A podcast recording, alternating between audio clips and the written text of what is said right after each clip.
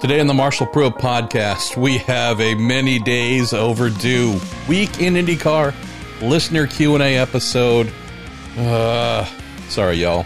This is 5:47 p.m. on a Thursday night. Really do my best and I think I've been successful for a while now getting these done Monday nights. Uh, let's just say it's been a busy week in the Pruett household. Positive week. Just more busier than usual. This is your first time listening. I am Marshall Pruett. I named the podcast after myself. I know, original. Cover IndyCar, cover sports cars here in North America. Worked in IndyCar for a while. Worked on the road to Indy for a long while. Been retired from that. Just figured, hey, why not try reporting? And, well, here you go. So, plus this little podcast that I kicked off in 2016. Yeah, it's a thing. I enjoy it. This listener Q&A episode that I do each week. It's one that I I'd say I enjoy just about the most. Refer to it as my unpolished turd. I leave in all the mistakes, all the errors, all the malapropisms and whatnot. It's just meant to be loose and conversational with you all.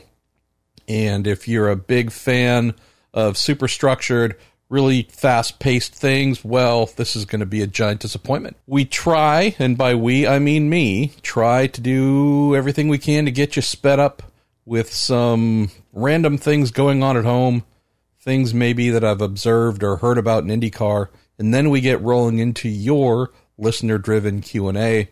Also drop in a timestamp in the description of every episode that tells you where the Q&A begins because if that's all you want to hear, well, darn it, we're going to serve that up. Till we get to that point, I want to say thank you to Cooper Tires, the Justice Brothers, TorontoMotorsports.com, Bell Racing Helmets USA, which support all that we do here.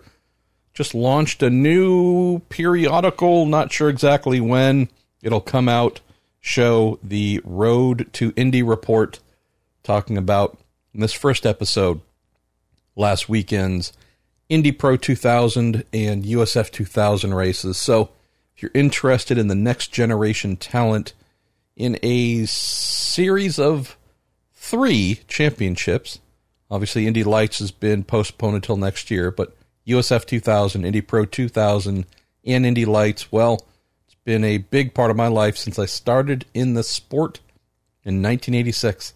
First thing I ever did was work on what we would call today a road to Indy team. Course, that road to Indy uses tires provided by Cooper, which also makes this show happen. So, some fun synergy as well.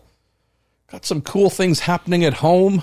Not quite ready to provide a public update with anything that would be considered fine, fine details, but I can tell you that my wife, we're now a little over a month away from the two year anniversary of when we started her fight against breast cancer. Had some other big challenges as well that we have been dealing with. And I believe it was on, yeah, yesterday, Wednesday.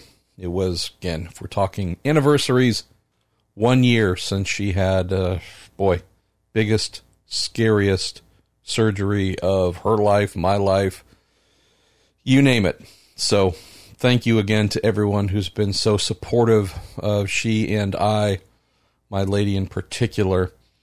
Mention here too that boy, uh, we look at some of the things that we've gone through and then have to realize that the ability to do things like record podcasts, and even if I'm a couple days late, and many other things, um, it's really made possible by the generosity of so many folks that have helped us also the good folks at Racer Magazine, Road and Track, and such that continue to ask me to do things for them, even amid this coronavirus. So, yeah, a lot of lot of daily thanks, a lot of daily prayers as well. So, just wanted to extend a thank you to everyone here for your ongoing awesomeness. Also, offer apologies to a number of you who have sent me really nice emails, direct messages, etc. I have a whole bunch I just have to respond to to find time, which I will. So, yeah, at least one of them dates back to, I think, the end of May. So, yeah, I suck. Hey, I forgot to turn the ringer off on my phone, by the way. Uh, like I said, it's the unpolished turd of a show. Uh, just got an update here on uh, friend Katherine Legge. Surgery is apparently completed. So, uh, boy, great, great, great to hear that dear Cat is obviously not in a great way, but great to hear that recovery, surgery, and whatnot is all pointed in the right direction there. Couple things to mention before we get rolling with the show. We want to talk about rumors. One that has been circulating in the IndyCar paddock for a little bit. Curious if it could cross over to IMSA as well. Uh, pretty good feeling that there are questions about whether the full calendar as it is laid out will remain as such. I know that there are some recent questions that have been posed on the topic of hey, if you look at the rest of the IndyCar races to run, we're obviously at Iowa Friday and Saturday, then stay general proximity going to mid Ohio, then go to Indianapolis, then stay again kind of general Midwest proximity going to Worldwide Technologies, beautifully sponsored Gateway Circuit, the oval there. Then we go way the heck out to the West Coast and do Portland. And then we hang around the next weekend and do a doubleheader Laguna Seca.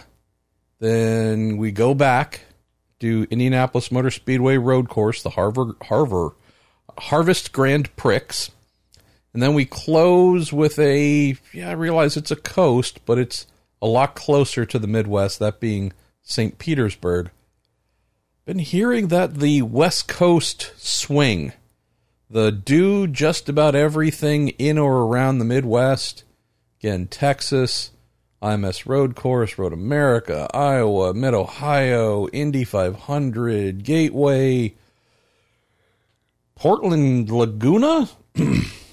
Been hearing that there's questions as to whether those two visits, one in Oregon, then driving south to my general neck of the woods to Monterey.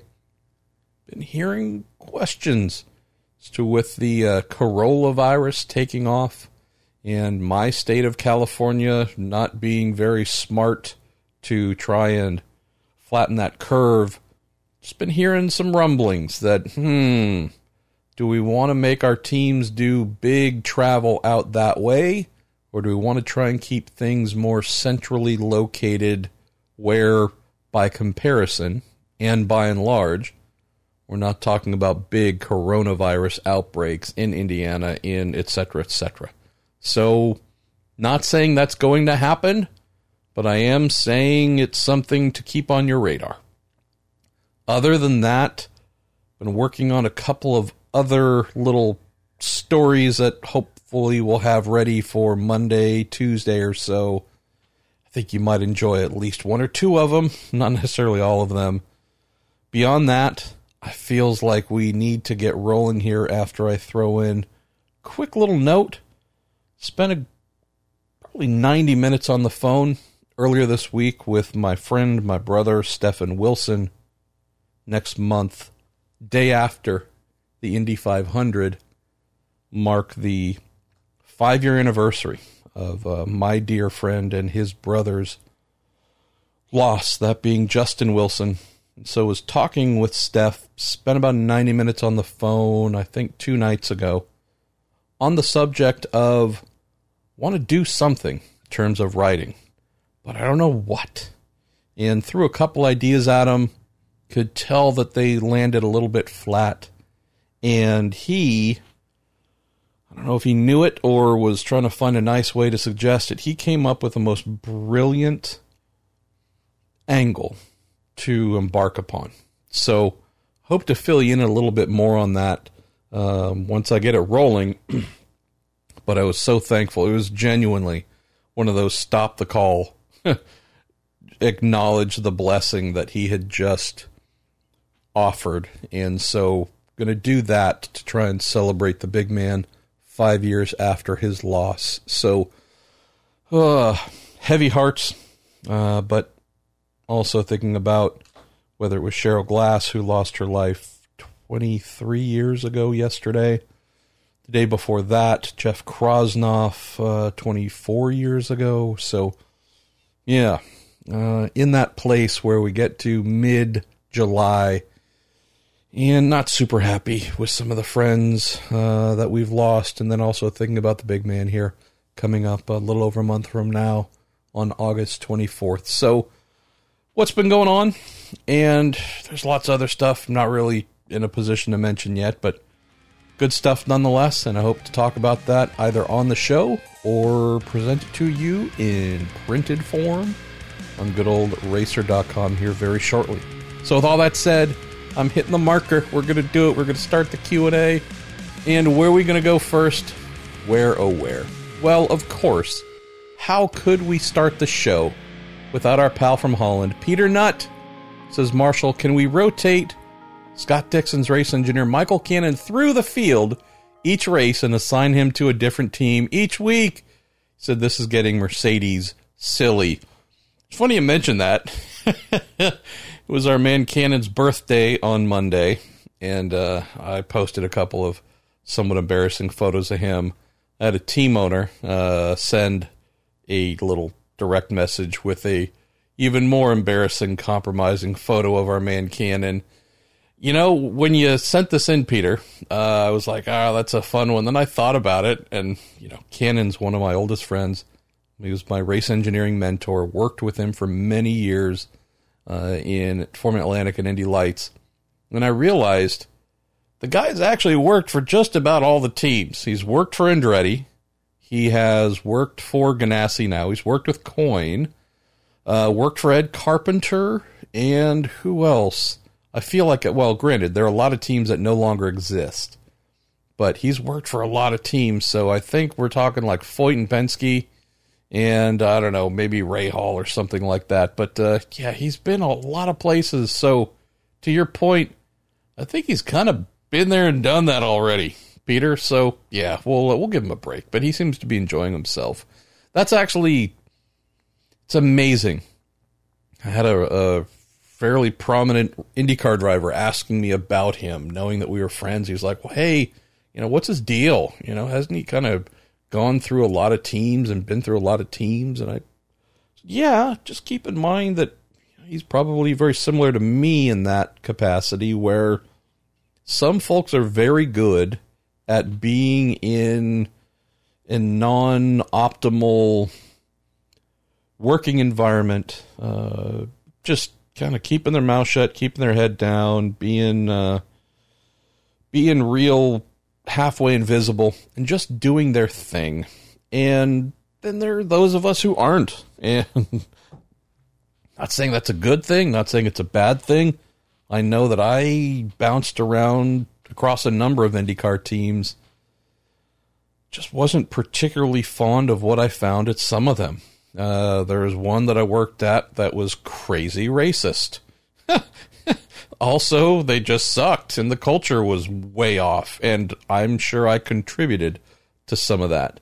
Uh, others I've been at were just the most awesome family feeling, just, you know, everybody give each other a hug, no arguments, no anything, like just the most fun, solid group you could imagine.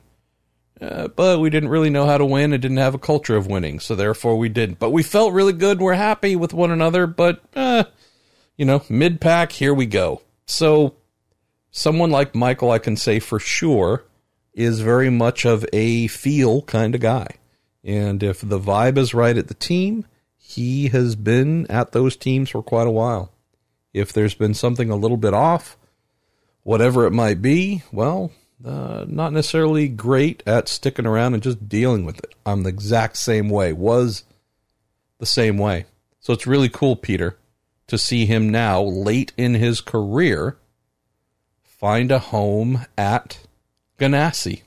And a friend of mine, unbeknownst to me, I won't mention his name, but uh, revealed that he was the one who actually planted the little nugget in Michael's ear last year at uh, Mid Ohio of like, hey, you ever thought about coming this way? And to which Michael said, no, why the hell would you need me? You've got all you need, and all your guys are champions and ass kickers. And was told, well, we're trying to kick more ass and trying to expand. And all of a sudden, a thing where, you know, Michael, I bet, could have finished out his career at Dale Coyne and just continued to accept the financial limitations and, you know, do your best with what you got, but you're never going to vie for a championship.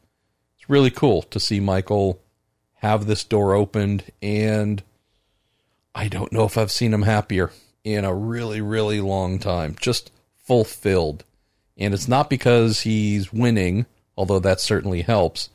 It's just the culture and him being embraced, everything feeling right, being right, and on top of that, he and Dixon are making one heck of a formidable combination. So, really cool, Peter, to see how the vibe, man, the vibe does matter uh, for some of us. And uh, he's a guy who certainly has found the right vibe at the house of Chip. Let's go to James McNutt, who asks, Why did Spam, also known as Arrow McLaren SP, send Pato O'Ward out on used tires for that final stint? Also mentions continued positive waves for Mrs. P. We got vibes, we got waves, all kinds of fun to open the show. James, as I understand it, that's what they felt was the best thing to do. And, you know, hindsight being one of those wonderful things, of course, we could think of different things for them to try. I know the the only item I'd throw in here, which I think was missed a bit. I wrote about it uh, after the race, but I think it was still generally missed. Was we had a situation with him in the middle ish stint uh, of the race on new primaries. He started the race, as did all but I think two drivers, on new alternates, the Reds, and was quick like a bunny, uncatchable, moved over to new primaries, the blacks, and started dealing with excessive rear tire degradation, burning off the rears faster than the fronts. And that's where the main issue was diag- not just diagnosed, but the main issue was revealed. And so once you're dealing with that, I can only say that, yeah, you could probably try and throw new reds on. I don't know if they had new reds. That's the thing. Those new reds, uh, they can take a moment to become great. And I think that might be the reason why there was a decision to go with the used reds and not crazy used reds, but used reds nonetheless. So since we had a situation where the car was best on reds, not great on the primaries, the mindset of let's close the race on reds instead of primaries, I would say that's not too crazy of a uh, of a call here. I again, I don't I don't have their tire inventory in front of me. Frankly, I didn't ask. If they had a new set of reds, it could have been something to consider. But if they did not and are staring at either brand new primaries or used reds, I would have gone with the used reds, knowing that we'd just come off of new primaries. And those things, the balance, the just overall setup was not jiving with them as we saw the rears get burned off. So, I know that there was a lot of, oh my goodness, what are you doing? You you ruined the end of the race by make by this tire change. I didn't necessarily see that. So another thing too, I know uh, there was a feeling that running behind Conor Daly in turbulent air helped thoroughly mess up those used reds and burn off the rears, etc., etc. Uh, okay. I'm not. Uh, I would lean towards the Juan Montoya. It is what it is, man. You know this. You were compromised. It was clear you were going to be compromised halfway through the race. There was no magic ticket out that you could come up with. I don't believe Conor Daly was some sort of evil agent that ruined the race. Um, I'd say this is the kind of stuff we get when teams don't have a lot of practice time. Handling deficiencies that maybe weren't seen beforehand all of a sudden pop up, and you got to deal with it. So I don't believe Spam had a magic tire set to put on or anything they could do reasonably with chassis setup in the middle of a race to resolve the problem. And we got what we got. We are going to stick with James, who also had another comment. Says kudos to NBC Sports for putting the winning pass and final few laps on their YouTube channel since my Xfinity DVR stopped recording just as the winning pass was about to occur. Well, boo on you, Xfinity. Although I have Xfinity and was watching it on that, and yeah, I think I was watching it live, so therefore uh, didn't have that problem happen. Thankfully, James. All right, we're gonna get into a little bit of stuff here about William Jehoshaphat Power and Simon Pagenaud too. But yeah, uh, there's some there's some lingering grumpiness about our boy DJ Willie P. Going to start off with Ryan Terpstra. Says MP had a really long question here. I'll bullet point it. Power couldn't pass anyone at Indy after his stall. The turn one incident on Sunday seemed like a real racing deal to me. Turn three with Rahal is a bit more ambitious. But the helicopter spin in turn 13, I'm starting to wonder if he's feeling real serious pressure from Scott McLaughlin's pending move to IndyCar. And I know, Ryan, that you thought Paul Tracy was referring to executing a helicopter spin. He wasn't. Uh, also says on that topic, Pagenaud has three poor qualifying performances on road courses to his name. Let's see. I'm going to stick with this one before getting into some of the other power questions on Ryan's note about Scott McLaughlin. Uh, no, I would say not at all. And from what I was told very recently, which is different from what I'd previously understood, uh, I believe our man, Mr. Power, is obliged to be there at least one more year. So provided that's accurate, uh, anything that might happen with Mr. McLaughlin might not happen in the number 12 Verizon Chevrolet. So, assuming that's accurate, um, I don't think that there's any behind the scenes contractual things that could happen to yank Will out of the car.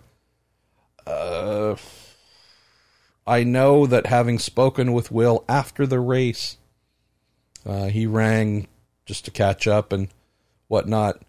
I mean, I know he was very frustrated and saddened by what happened in some regards, but was also not fully understanding all the blame. And so this is not me sticking up or attacking Will. This is just explaining. If you watch what happened with our pal Ryan Hunter-Reay to start the Sunday race, you had Scott Dixon going past him on the outside lane, making things three wide. Uh, if you look at power, it certainly appears that he sees Dixon pull that move and says, Cool, outside lane, let me try and do that as well.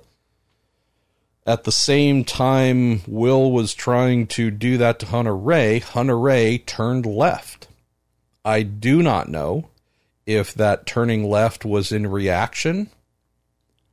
Hey, I see Power is trying to pass me as well. I'm going to block that.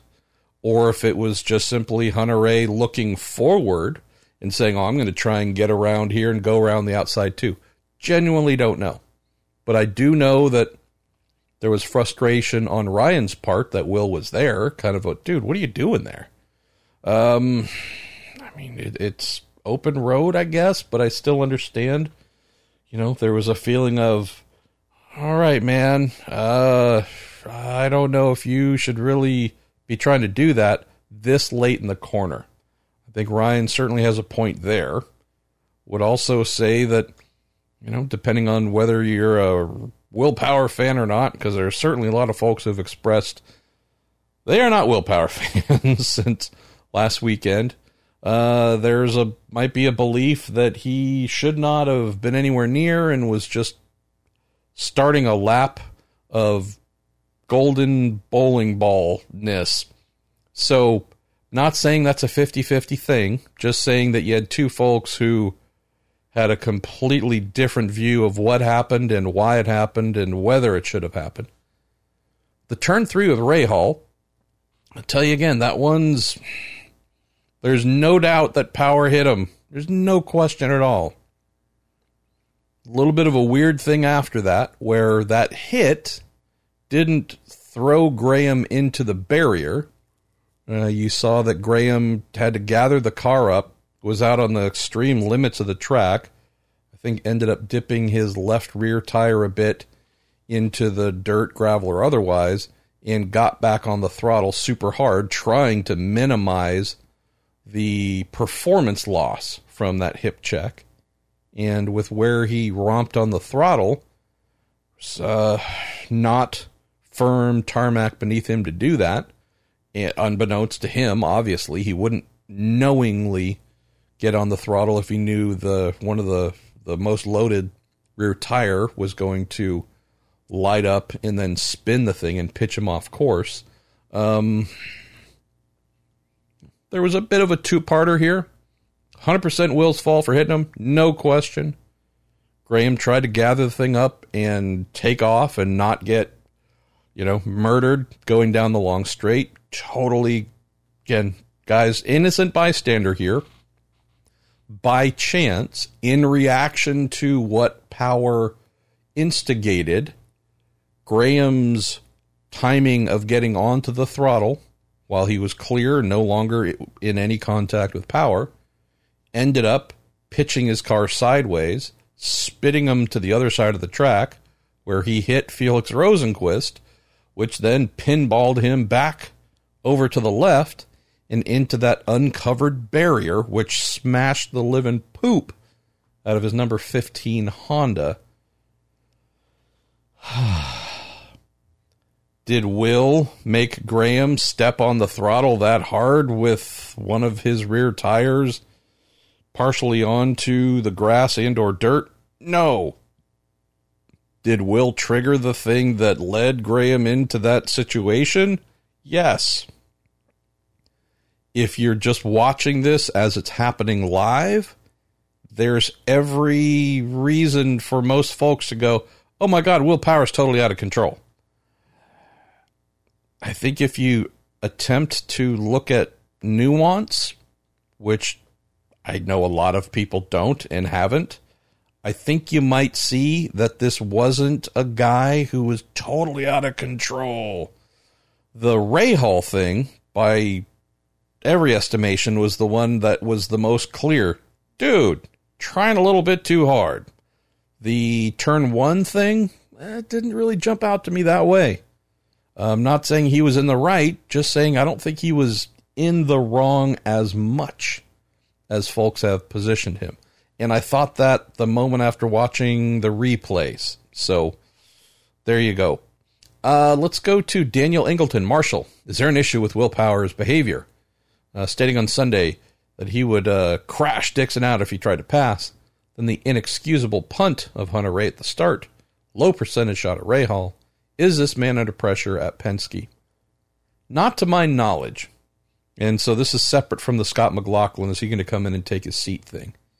Is there anything at Penske where Roger, Tim Cindric are shouting at him and threatening him and, you know, that kind of stuff? Not that I know of. That, that sure doesn't seem like their style. I can tell you for sure, though, Daniel, that young Mr. Power places an extraordinary amount of pressure on himself to perform. And I think, like most elite athletes, never works from a place of comfort. Oh, yeah, it's all good, no issues, I'm safe as can be. Whether you got a contract or not, uh, the mindset of the most successful drivers I've seen has been one where they're always trying to prove they deserve it, or maybe possibly prove they deserve more.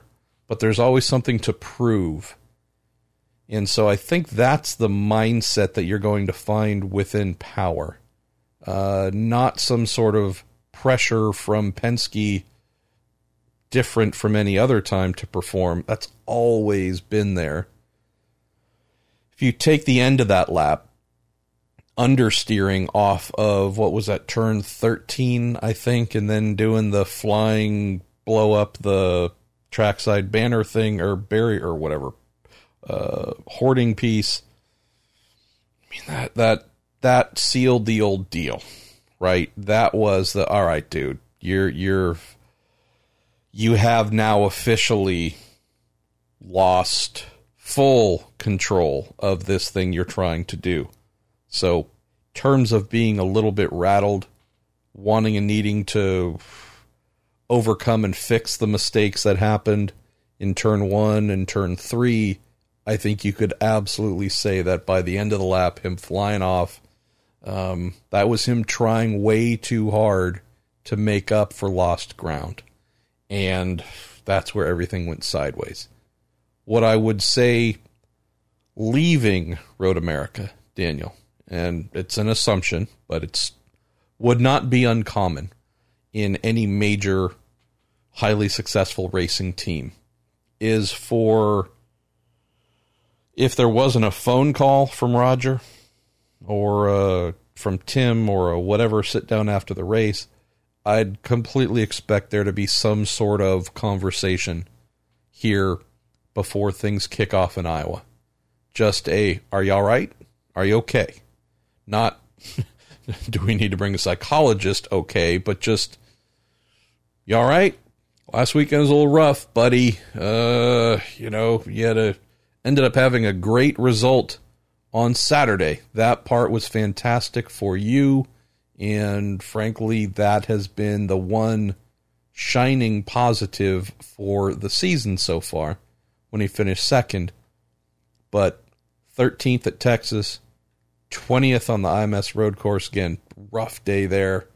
Then 11th on Sunday at Road America. I mean, he recovered well, obviously, on Sunday, but we had a lot of cars taken out, some that he took out to help improve those positions, but wouldn't be abnormal for the team to wait, right?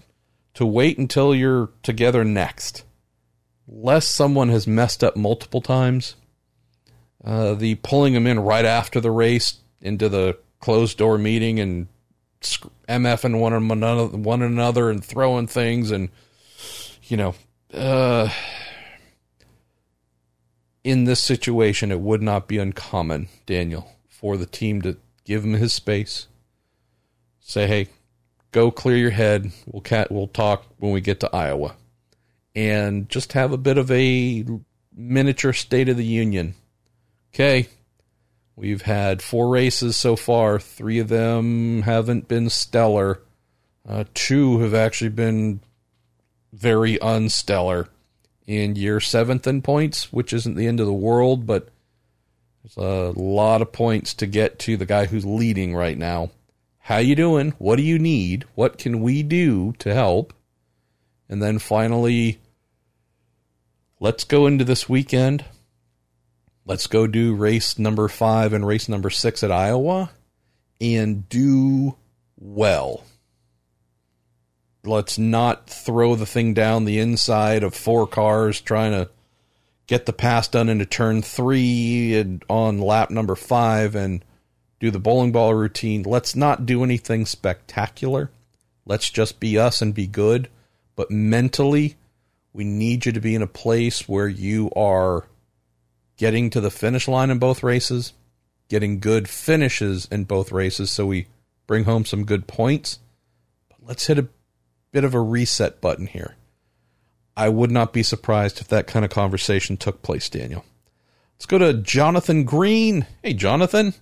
says to whoever's crazy enough to answer this, how would you rate Will Power's bowling ball performance on Sunday? You know, I didn't. If you read my post race analysis thing, my brain dumps on Racer, I mentioned the golden bowling ball and power, but I didn't actually award it to him. So I've seen better, right? Be the coming back to the J. Rue the Damages song you played yourself. I know that the turn one incident with Hunter-Reay made a bit of an enemy there. I know the turn three with Rahal certainly made an enemy there. I'd say the turn 13 flying off tabletop, ollieing, whatever you want to call it. Um, his, his turning the 12 Chevy into a skateboard and not necessarily pulling off that flip kick, whatever. I'd say that was his own bowling ball. Uh, I would say in that instance, man, he was the pin and he hit himself. It was impressive, right? I mean, we saw one or two others fly off there. This was some real, like, holy crap, dude. Wow. Only thing we were lacking were judges trackside holding up scoring at 9.8, 9.9, and oh, the Armenian judge gives Will Power a 10, and you know, see where uh, see where his Road America X Games performance happened to get him in the final standing. So, yeah, again, I know uh, the two incidents plus taking himself out, playing himself. It's one of the worst laps of his of his life, but I just didn't feel super bowling bally. Uh, I don't know why, but and I'm I'm never shy to give it away. Yeah, I don't know. There, there was something that just didn't stick out here.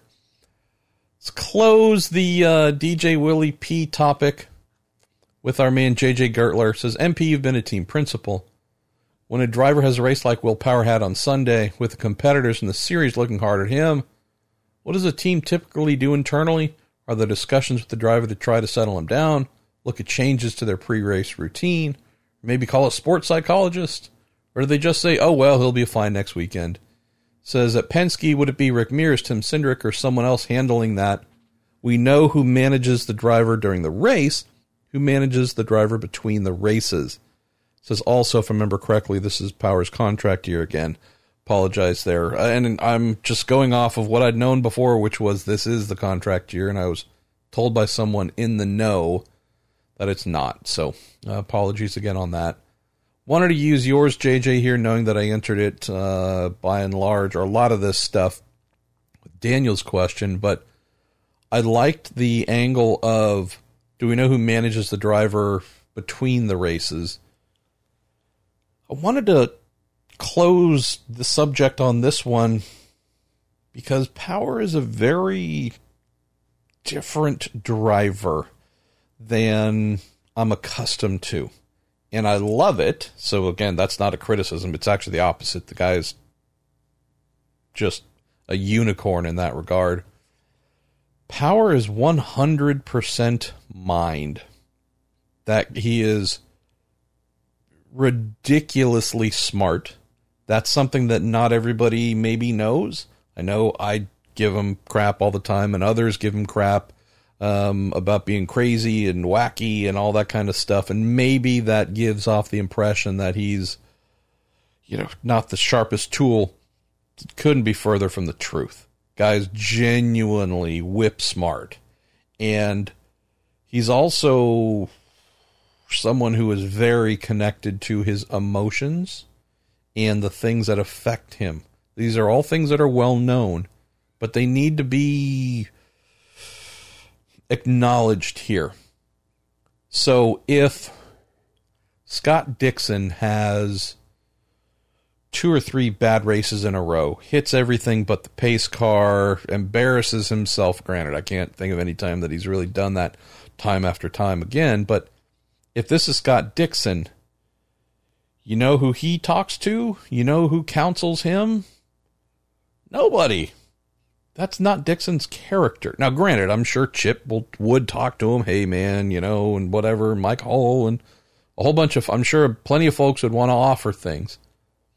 It's not really his character, though. He is the least affected guy I've probably come across in any capacity in terms of drivers.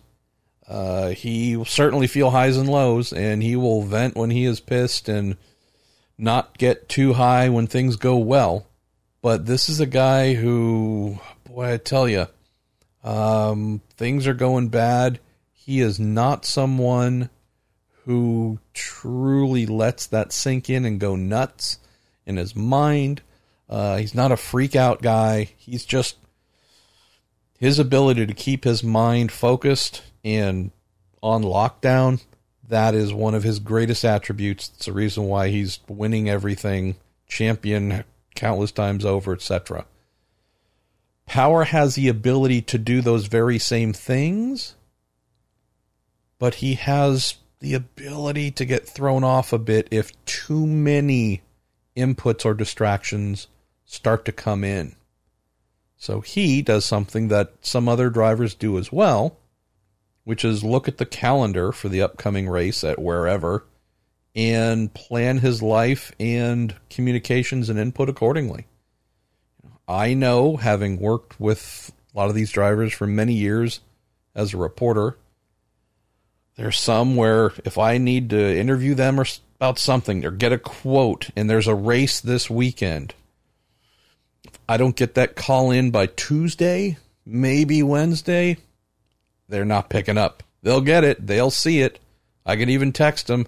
Not getting anything back because you know, they've gone into their bubble. It's, it's a, strictly a mental one to shut out the world, get focused on the thing they have to do. Some might want an extra 24 hours that the next person wouldn't, but that's a power thing. And again, he's not the only one that does that. But this is a guy who to get the best out of himself needs the fewest distractions, the fewest uh, dissenting voices in his ear. Oh man, dude, you're screwing up. You can't do this. Or he doesn't. He's not someone who needs a lot of cheerleading that I have seen. So I mention all these things, JJ, because I'm positive that just from a team standpoint, that an RP or a Cindric, once they get to the track and they're in race mode, say, hey, where we at? How we doing? What do we need to do? You know, what, let's focus in on this weekend and maybe, you know, dial it back half a percent, one percent, which is a lot for the for these drivers. And you know, if you're running fifth and a desperation move to get fourth is in front of you, we're finishing fifth because we need that fifth more than we do the twentieth if it doesn't work. If we get down to the end of the year and a desperation pass could be the thing that gets you the points to win the championship. And if you don't do it, you'll never get it. All right, we'll we'll we'll give that the green light today. Going into race five or race six, coming off of a couple that weren't great. Uh, that's different than getting into his head.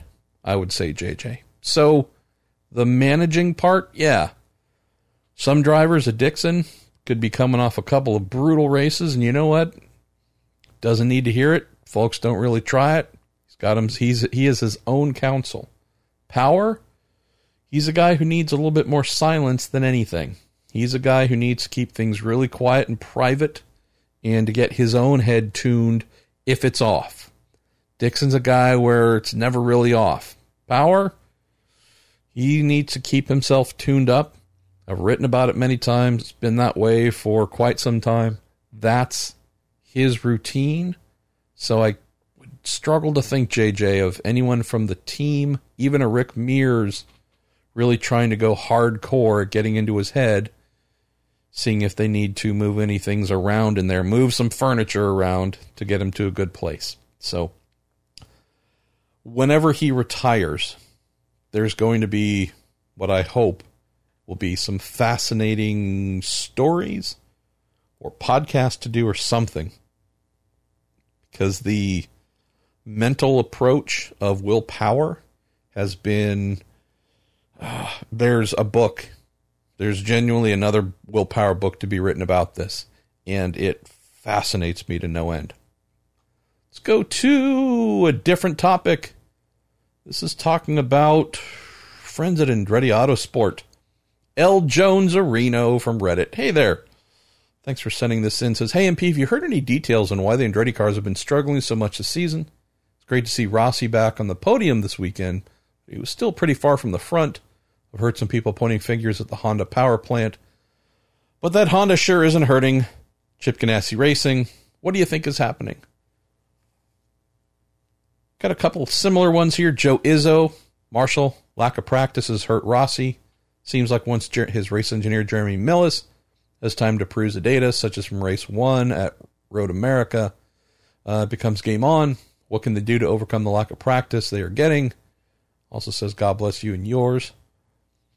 Go here with these two. I uh, haven't been at the track. So this is a thing where normally I'd be able to answer this by having seen the cars up close in the corners, see what they are or are not doing in comparison to the leaders. Also, being on pit lane and just looking at the cars and some of the tweaks and tuning bits being done, chat with the engineers and, and get a little bit closer in on some of that. Haven't been able to burrow into this one yet. L. Jones Areno and L. Joe Izzo. I would tell you, though, it has certainly stood out to me that this team has not gotten off to the rocking start they were hoping for, both at Texas and the Indy Grand Prix, and that has continued. Could it be the dreaded damper word? Could it be they've fallen a tiny bit behind in that regard, where Penske has obviously been great and Ganassi has been even greater? It's possible. Big variable, though, across all these teams is the aero screen and learning how to engineer the car with it there. It's a challenge every team is facing. And I cannot overstate how big of a physics and chassis balance and everything balance change it has brought to the party. So, this is just purely hypothesis, not something that I know to be true, just stating things that pop into my head. Part of what we've seen this year, terms of some teams succeeding early and others struggling a little bit or taking a while, as uh, Joe mentioned here about you know getting in more laps and then responding, getting a little bit better after. Uh, they have a lot more data to work from. Is this exposing the development processes in some of the bigger teams and showing that you know maybe at least again to start the season the Ganassi team has been truly exceptional at grasping the changes brought by the aero screen its weight it sitting up high it messing with the center of gravity causing the car to roll more. Therefore you are looking at damper development spring rates, you are looking at geometry changes, you're looking at everything that you can to adjust the angle of the tires pointing forward or camber or this or that. I mean, these are all things that are being affected by the aero screen. Are we seeing that one or two teams are doing it better than the rest? Right? Not saying they have better engineers, just look, here's a big change everyone has to deal with. What is this going to do naturally? It's going to present a stress test on each organization to demonstrate how they receive this change, how they process the ways they should counteract the negative effects of this weight up high, up front, all these things that you wouldn't want from a performance standpoint. How is each team devising their off-season development plan? You know, the aero screen didn't actually hit the track and start running across the majority of the paddock until what second month of the year, something like that. So, again, how have we seen these teams react to it? Come up with plans to counteract as much as possible. so on and so forth. And naturally, you're going to have a couple that really figure it out and do great. And you're going to have some small teams, probably Coyne being one, where you go, hey, you guys kicked a lot of butt last weekend. Santino, I believe, was also pretty quick in the Indy GP. Um, Palou, Palou was quick at Texas. You know, this is a team that looks like having gone through a pretty big engineering shuffle, losing Cannon, losing Craig Hampson. Good old uh, Olivier Boisson and Eric Cowdin, they're doing really good work. So are they the small team that has really done their homework and they're outshining some of the bigger ones here? Again, I'm not saying it's not all aero screen, but that's the big difference from one year to the next. Other quick thing here to add on the Andretti front. I'm not saying I have the answer to it, but I do know that to close the year in 2019, they were not the strongest thing that we have ever seen. All right, our man Lance Snyder says it looks like RHR and Rossi are fighting to give each other the cartoon anvil. What ritual must be performed to shed the anvil and keep it gone? Well, if I was a shameless promoter of things that I don't actually profit from, it would be the new generic cartoon anvil protection t shirt for sale at TorontoMotorsports.com, where $7.28 from every purchase goes to Ryan Hunter-Reay's Racing for Cancer charity. Boy, what you know what they should do? Fight, right? Kind of a Fight Club Andretti edition, right? I mean, I know that they through Liza Markle, who uh, works with Alexander, I know that they did a sage ritual over his entry. Um, uh, I don't know if it's a sage thing for Hunter-Reay. I wonder if it's some sort of fish based thing. The guy's always fishing, so maybe there's a magic fish they could like parade around the car. Maybe they just fight, right? I mean, we don't get many fights in IndyCar. We're, we're fisticuffs poor. Why not have two teammates just slug it out? Loser well, you lose, you get the bad luck, right? I mean, that, that only makes sense. And JJ Gertler, you throw in as the foremost historian of the Hunter-Reay cartoon anvil was Sunday's race at Road America its earliest known arrival. Well, no, not by any means, JJ. They did a full parade lap or two, took the start, got to turn one, and then it hit brother, we just got to go back to June 6th at Texas. It hit before the freaking cars were even started. Well, trying to start. Before he even left pit lane, the cartoon anvil struck his number 28 Honda with that ECU issue that had the Honda engine techs been allowed to plug in Chevy as well.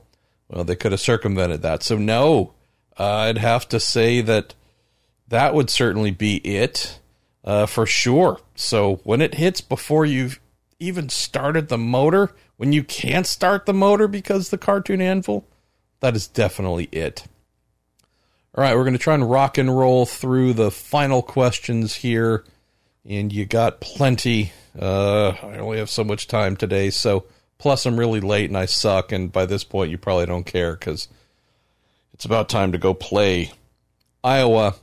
Uh, Nathan Wolfel, you curious about qualifying times at Road America, slightly slower than a year ago, year ago due to aero screen or other factors, uh, like less track time. I'd have to say both for sure.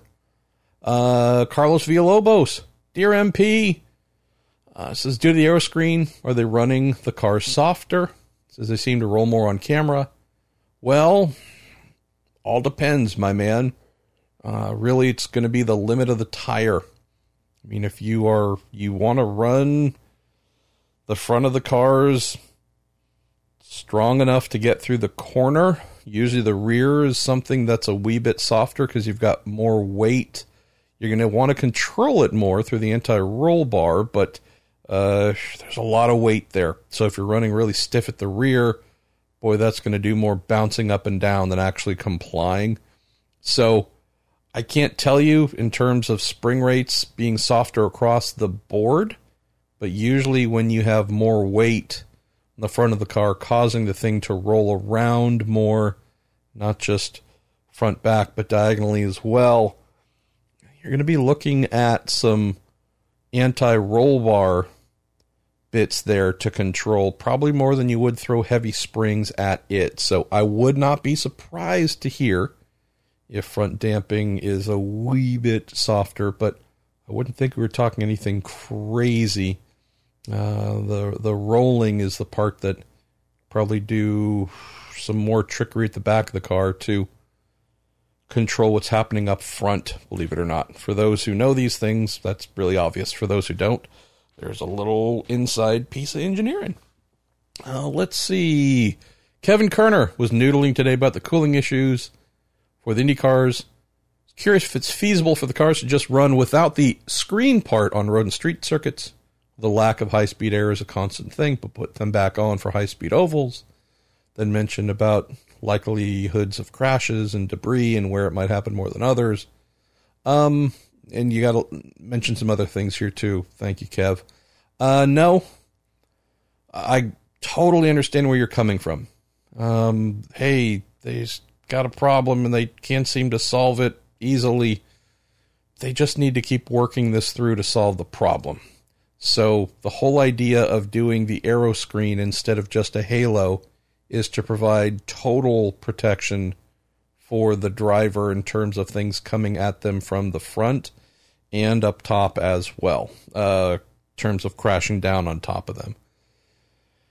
If you start taking away the screen part, um, you know, for here and there, you just are not maximizing your full safety potential. So I realize that there are some drivers who are not super happy with the heat, nor should they be. But with the most recent change coming for this weekend, uh, piece that we think and hope will get the stagnant air, hot air moving out of the car and decrease cockpit temperatures. This is just a case, Kev, where they need to get this right and they need to work this problem through until they get the solutions they need. Band aiding things by taking things off or putting them on, or I know that that's the easy route, but it's not the way you solve a problem. And also, talking public embarrassment, IndyCar takes screen off of cars because they can't figure out cooling. Like, that's a pretty big, pretty big embarrassment to consider. So, um, embarrassment should not be the primary driver here, nor is it. But this is just something they need to keep working through, and it seems like they're getting a grasp on it. I know they're also talking to their teams more and receiving more input on more things that they might do to improve cockpit cooling. So they're doing the things that we've seen so far in a three weekend stretch on the road, busy, busy, busy, minimal time. I would say that leaving Iowa. They're going to have what two weeks or so, uh, three weeks or so. Uh, you know, a decent chunk of time. That being IndyCar to look at more things they would do and try and get those things ready for Mid Ohio. So they've done a lot while being on the road and being busy. That's the thing that has hasn't surprised me so much, but I didn't expect them to go this far in such a short amount of time and on a compressed schedule. So, a lot of respect for how aggressively they have attacked this.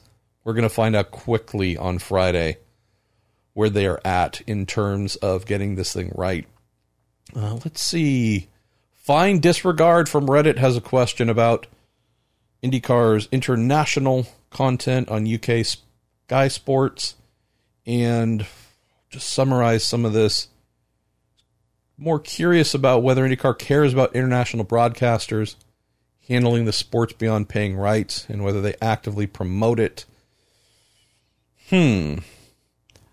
I don't want to speak for the series because I don't work for the series. Uh, and I don't know these things. I can only give you general impression here. And that is since IndyCar had to take on the full international broadcast rights when they parted ways with ABC and ESPN. A lot to learn here.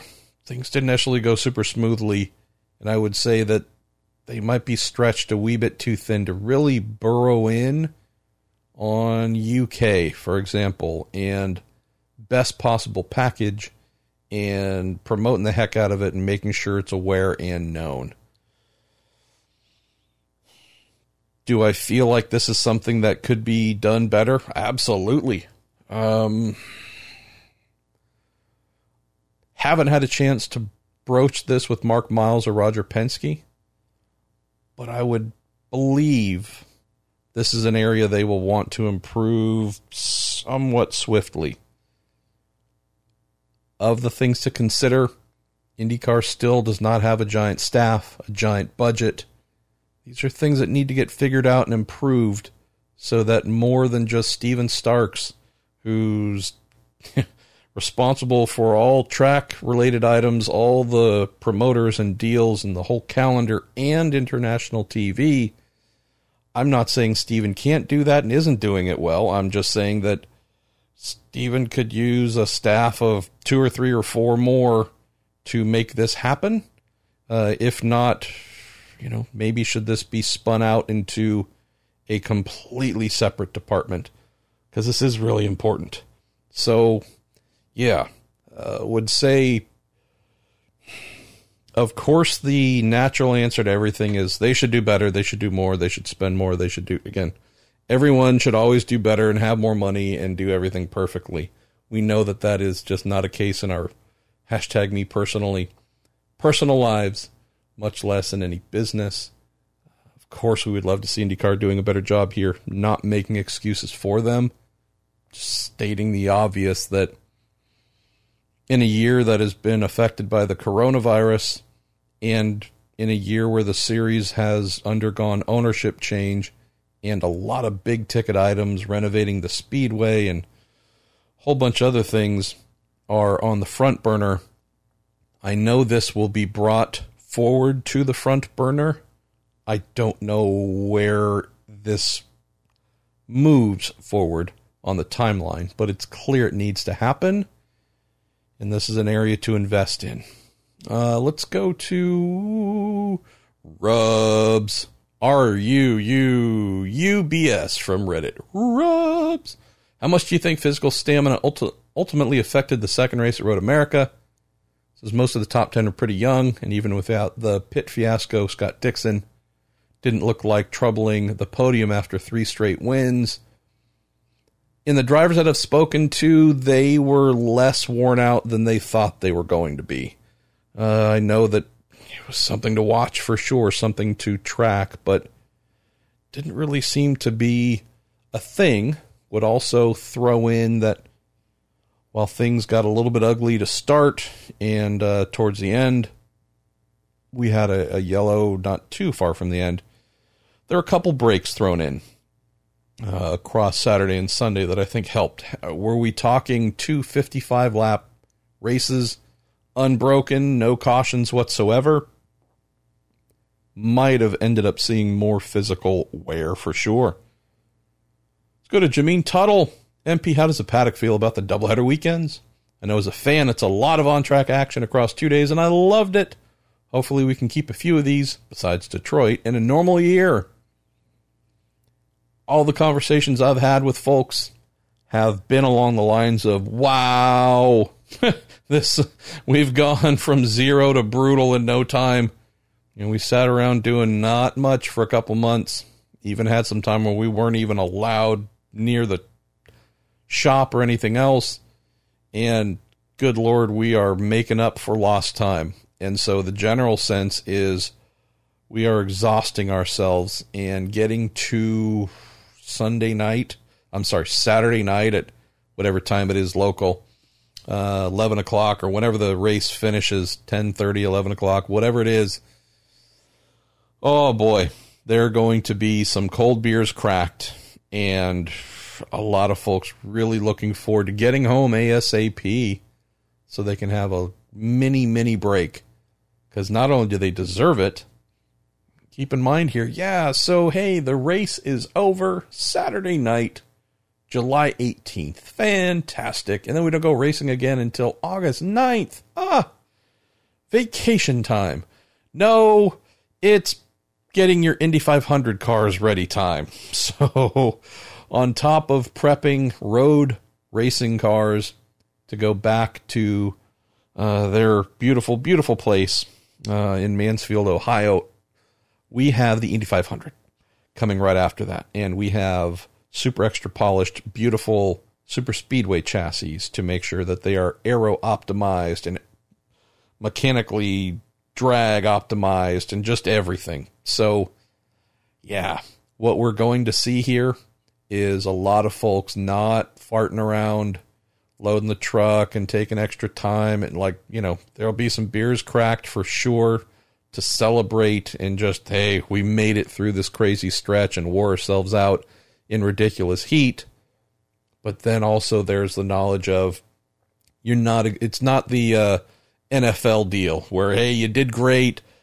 We'll see you on Wednesday or Thursday. Uh, this is going to be a day, day and a half maybe and so folks are going to want to get home on Sunday and use as much of that Sunday to recover.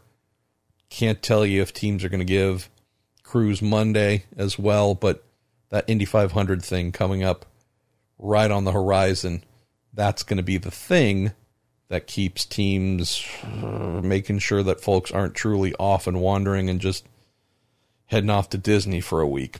Uh, so, with all that said, I think in a normal year, non coronavirus compressed year, I think some of these double headers could actually stick around. I know Mark Miles in an interview today, you know, they were talking about how Iowa could be open to uh, doing this. If there's anything that comes out of this, Jameen, I think this being this year and having to get in a bunch of races just to get enough total races done to say, hey, that's a real championship. I think we might see more of this. I think there might be a sense of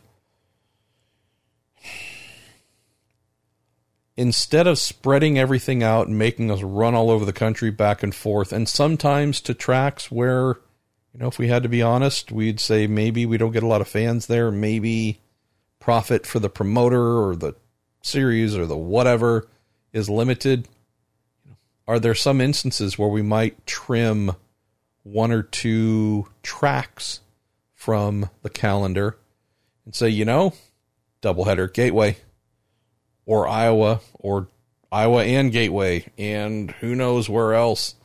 Um, I don't dislike the doubleheader in Detroit. I know that it is something that makes it unique among all the other venues in a normal year.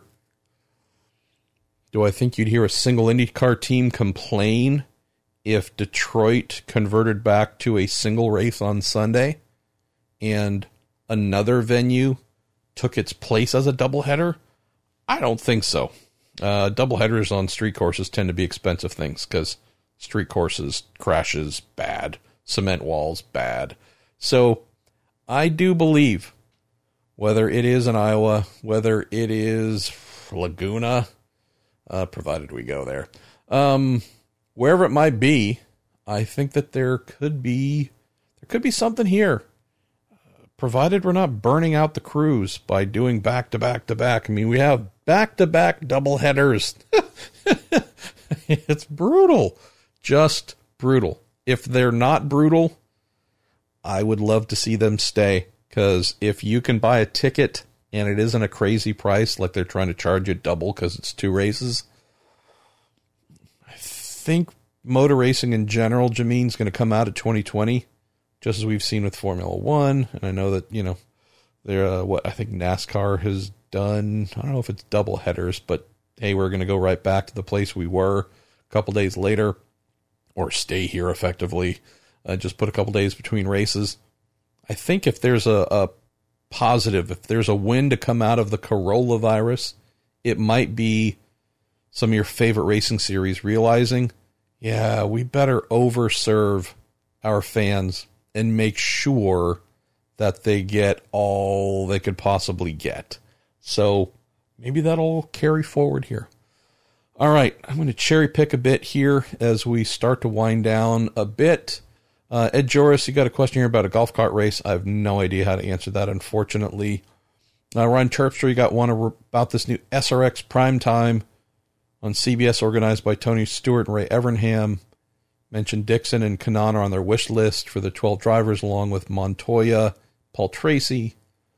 Says, due to the size of the field, I think they'll realistically get maybe one IndyCar driver um, who's on their wish list. Who do you pick to be that driver? Says hashtag me personally comes down to Rossi versus Newgarden. Hmm. I love where they're going with this. By the way, uh, uh, the idea of a new racing series, you know, one that uh, one that falls right into Tony's Tony Stewart's uh, heritage and lane. I think that's pretty awesome. Who would I like to see get chucked in here and throw around some monsters on dirt? Uh, let's see. I want to see Takuma Sato. I think the guy has not done enough really diverse forms of racing, knowing that he's in theory in the twilight of his career. So I want to see Takuma Sato out there. He's not afraid of anything. He's crazy talented. He's a quick learner. Um, that's who I'd want to see. I think that would be a blast. The guy who I think might be the surprise if he were given an opportunity would be Rosenqvist. Um, he's everything I just mentioned about Sato, minus the lack of diversity of driving different things part, he's driven everything. That kid is so ridiculously good. And such, he's not a fast learner, he's an immediate learner. He is, he's perfectly built for jumping into IndyCar today, GT car tomorrow, prototype the next day, stock car the next, sprint car, dirt, whatever after that, snowmobile, skis, pogo stick. This kid is brutal in terms of all around talent. So I'd love to see Sato do it just because I haven't seen him do enough things. It was like, oh, that's cool. Go do that. But if we're talking someone who I think might just cotton on to it immediately, I'd say our boy Felix Rosenqvist. All right, we've got a long one here from Wade J. Michael. I'll see if I can summarize a bit. Uh, talking about last weekend was there. Um, was surprised by the crowds on Saturday and Sunday. The lack of any widespread mask wearing.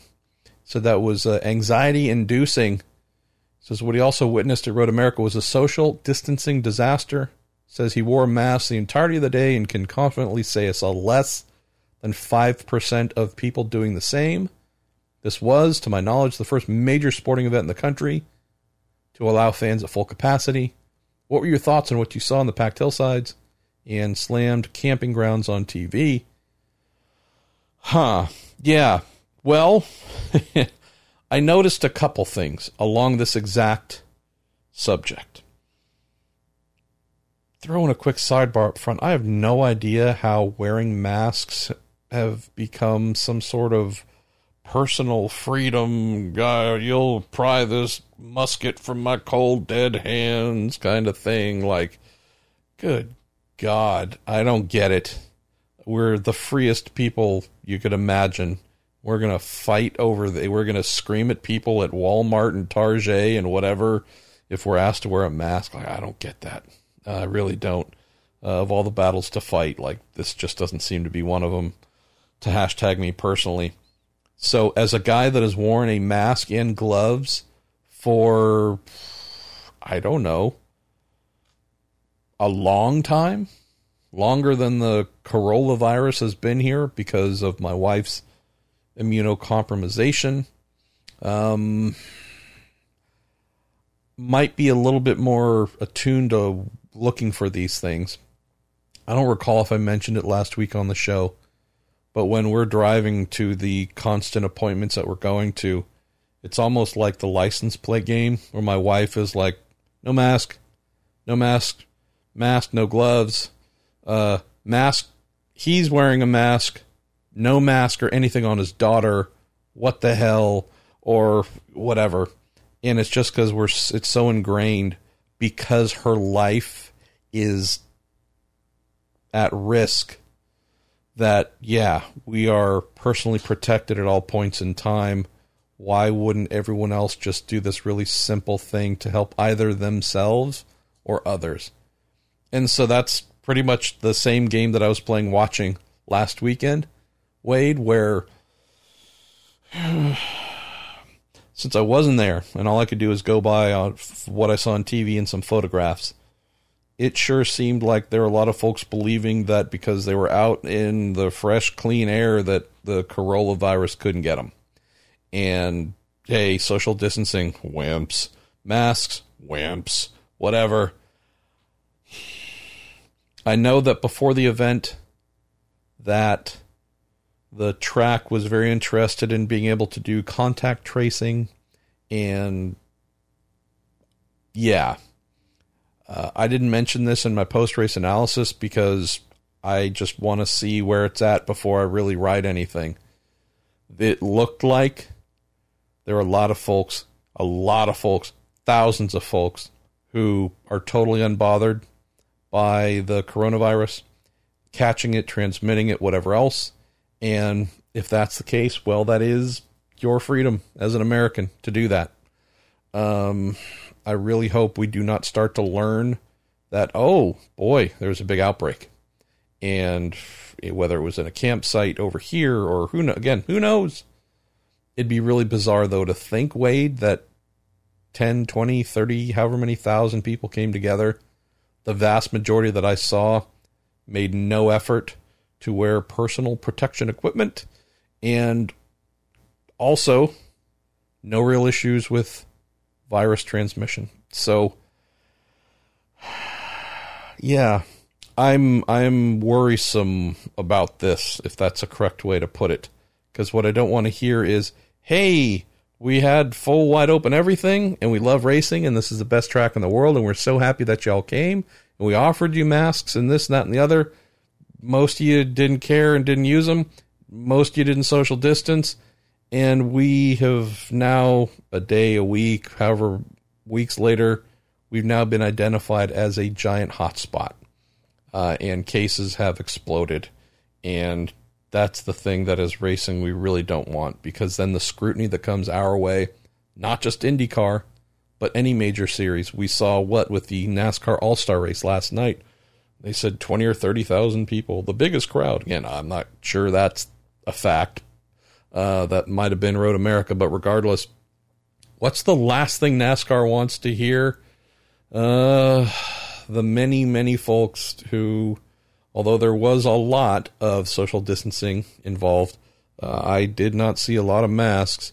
Last thing they want to hear is, yeah, and boy, the All Star race was just a hotbed for spreading the coronavirus and we can't have fans anymore. So I hope that this isn't the case, Wade. I saw the same thing and was worried about the same thing. I did notice, I think on the broadcast, might have been Sunday, there were things shown on Saturday where it was like, oh, holy crap, no one gives a damn about protecting themselves or others. And then on Sunday, it seemed like there might have been a note of like, hey, don't cut to the crowds because what I saw was a bunch of still photographs thrown up instead that were tightly cropped.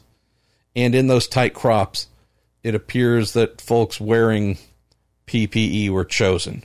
So uh, I kind of wonder if the note was passed down overnight of like, hey, uh, if you show anything, yeah, just use these. Uh, because they make it look like everyone is taking care of their fellow man or fellow woman. Uh, let's go to Tim Peters, who asked Did safety and computer aided design kill innovation in racing? The amount of safety built into Indy cars is so great that the cost to build your own gets you to Formula One grade costs.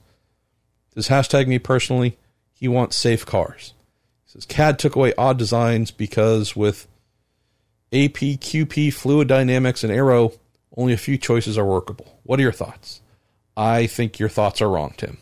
Um, we know that computer aided design and computational fluid dynamics do not magically make quality. It's the person creating that makes quality or does not make quality. So these are tools. They might be software tools. They might be awesome and very helpful software tools, but they are tools in the same way a ruler and pencil and blueprints and other things are tools and have been used in the past. So, would say rules have been the things that have killed innovation. Uh, it's not safety, it's not CAD, it's not CFD, it's rules. Uh, you cannot go and make your own IndyCar chassis right now and have it allowed into an IndyCar race. It's not permitted.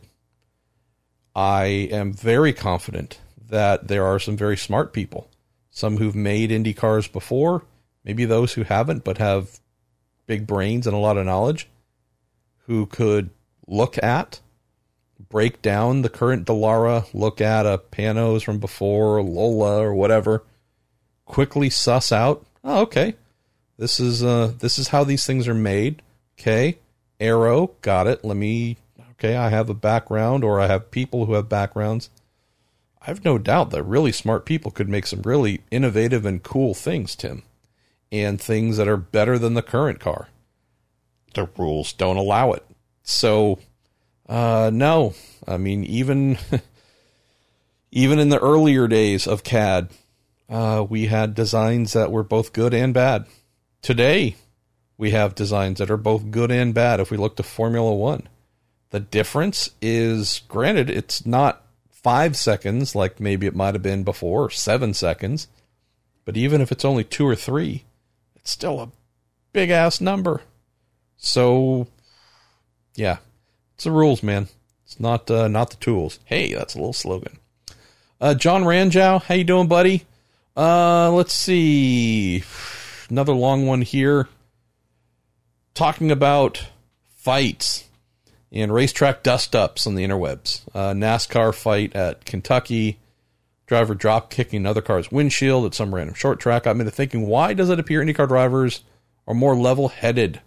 The last anything close to a fight, remember, was our man Sebastian Bourdais and Takuma Sato getting at it, uh, getting after it at Indy, Toronto in 2019. Could it be a greater respect for each other, more stringent rules from the series? Not that I want more fighting, but it strikes me as odd. Everyone gets along in our series, but it's hell in a cell in all the other series. Uh, thank you, my man. You also mentioned, uh, I'll get to the last part of your question here. I'll throw out a pretty basic one, and it's not meant to be disrespectful to IndyCar drivers, but uh, culturally, there's not a lot outside of karting as a kid, maybe when you just, you know, your emotions rule you. There's not a whole lot of culture and history in modern era, right? We're going to, obviously, it doesn't apply to the AJ Foyt, you know, dirt track racing era and whatnot, Parnelli Jones and such. But if we're talking the last 20, 30 years where a lot of today's drivers would have been bred from, just really isn't part of the culture. The hey, I'm racing in a Formula Ford or two liter car or Pro Mazda or Indy Lights, Atlantic, whatever. The culture of that guy screwed me, crashed me out. I'm gonna get out of the car, go clock him upside the head. It's just not there. I think there's also a at least we're talking open wheel. I think there's also a sense that it is among the most dangerous. of course, Saturday night non wing sprint car, quadruple barrel roll, 30 feet in the air. I mean, that's, again, that's real holy crap. But at the same time, even if it's some of the slower open wheel, kind of the junior level cars, the, the amount of catastrophic what just happened from banging wheels, hyper aggressive, riding over one another's wheels, flipping, crashing, getting torn apart and such. There's a recognition early on, once you get into cars out of carts, that, oh boy, are you exposed. Oh boy, are you exposed. And it's a lot better today with crushable structures on the sides and halos and or not well yeah halos in some classes uh, hans devices and head surrounds and all kinds of things.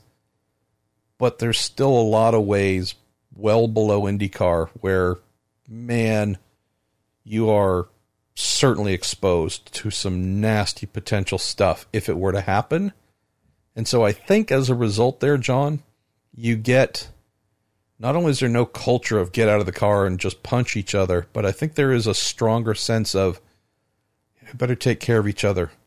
And, you know, maybe if I take care of you, you will also take care of me because I am at risk if you don't take some care for me in your decisions and actions. So that's different than a kid coming up in a stock car or a GT car or a prototype those are all very expensive things to crash, and you can certainly get hurt in those too. But you're also surrounded by a lot of real estate. Um, the sense of being out and exposed. When I was racing Formula Fords, I had, I think, one real crash. I had one crash. I ca- caused it myself. It was my own fault, but my shoulders have always been vaguely broad, at least as an adult. And so I can tell you that climbing into that Formula Ford, which is a tube frame vehicle, has fiber had fiberglass bodywork that went around it. That fiberglass is not stopping a thing. not at all. You grab a knife, you could probably stab your way through it if you wanted to. So imagine what the next guy's wheel or nose or radiator or trailing link or anti roll bar or whatever. Imagine that thing coming at you. I mean, uh, there is, for anyone who will admit it, I'll admit it because I know I thought it, sitting in this open wheel car, which I loved and it was amazing and yada, yada, yada. There's a feeling of, I could be a human shish kebab. I could absolutely have something stab through the side, stab through here, up, coming up from the floor, coming from the side, coming down. There's a lot of ways that I can get skewered in this thing. Same with the guy next to me, all based on our decisions. Of course, there's the random things, you know, something breaks, a guy blows a motor, and the guy behind slides off and hits another one. Again, I'm not talking the random stuff. I'm just talking the okay, this is amazing. These cars are the coolest ever. But we better think about what we're doing because the potential for harming one another is just at a totally different level. So I think you put those two things together, John, and that's why you don't get a lot of IndyCar drivers smacking each other around. What would be funny is if it were to start happening. Because I don't think many of them really have a fighting bone in their body. We know Power does. We know Daly was a wrestler. We know that there's a couple folks who could probably handle themselves, but by and large, other than cardio boxing, I don't think you're going to find many IndyCar drivers who actually know how to handle themselves, uh, how to put their dukes up. So it might just be funny. Uh, let's go to Lynn Henderson Gale, who asks, How does push to pass get reset for each race? Super question, Lynn. It's all through electronics. It's just simply electronic reset. Uh, it's the equivalent of pressing the button on the screen. And that is how the ECU, that is how the allowance for more boost to be provided, is triggered and activated. So it's just simply a timing mechanism where drivers have a certain amount of push to pass time that they're allotted once it's up, they get no more, obviously. Going in the next race, it's just a case of activating its use. Uh, let's see. Brett Ross, MP, of all your IndyCar picks that you've taken, is there one or two that are your all time favorites? Oh, thanks for asking, Brett. I I feel like I'm going to fail you here pretty heavily. Um, recently, in the last couple of months, I've started a project actually was doing a little bit before I started recording here, and that is going through all of my photos and trying to pick out the ones that I think are excellent and that folks might want to purchase, and putting them aside, putting them into a separate folder. And I will, that's probably going to take a while to go through that process because I've been shooting for 30, what, four years now? I don't know, a while. Um, want to prep those, clean them up, do whatever needs to be done, but get those stuck into a beautiful folder of their own and hopefully start to offer some for sale. So I haven't had a chance to do a lot of IndyCar yet. It's been, frankly, I've just started on my sports car hard drive. And so that's most of what I have pulled and dropped into this folder. So I haven't seen a ton of my IndyCar stuff of late. We'll mention one that is among my all-time favorites, and it's just it's a sentimental thing. Uh, I believe Willie T even uses it as his avatar in a couple of places. That was a photo I took on pit lane at Portland, I believe, in 1994. So I would have been there with the Summit Motorsports uh, Indy Lights team. Doug Boyer was the driver. Uh, that's a very obscure reference and team, by the way, for anyone who might remember it. Um, and so I don't believe I was on physically standing on pit lane. I think this is more case of I was on the cold side of the pit wall, but had my camera would have been between sessions. That's where a lot of these photos came from me back in the day of either goofing off between sessions once I was done working on whatever car I was working on, or uh, there were a couple races where uh, my friend Margie Smith Haas, who was a member of the PPG pace car team, uh, she got me credentials, media credentials, uh, photographer credentials. So that was really cool. Where maybe I wasn't with a team at that point or whatever, but by and large, it was just me always bring my camera to the races. And if I could sneak off after getting something done on whatever car I was prepping, would go do that. Sometimes I'd sneak off even if I wasn't done. wasn't always the best race crew member. Uh, but there was a photo that I took in 94 in pit lane of Willie T and his son, who has gone on to become a champion shooter. Uh, there's a photo that I took of the two of them, and it's just Willie T and his son, who might have been two or three at the time. And uh, his son is Theo, is standing on pit lane with his bottle. And it's just, I've always just thought of it as the cutest dang thing in the world. And I loved it when I saw it. And I'm so happy that I took it. Um, and so it's just, yeah, it's a sentimental favorite. As for technical artistry, I don't know, man. Um, there's a couple that I've taken in recent years at Indianapolis that are, I don't know what to call them, but they're explosion of speed shots where I think there was one of Rossi coming at me out of turn four, which I captured at, I don't know, maybe one fifth of a second and it's just this crazy streak of all kinds of things. Really like that one. One other one that uh, I've recently made into bumper stickers, which I'll sell here at some point in time.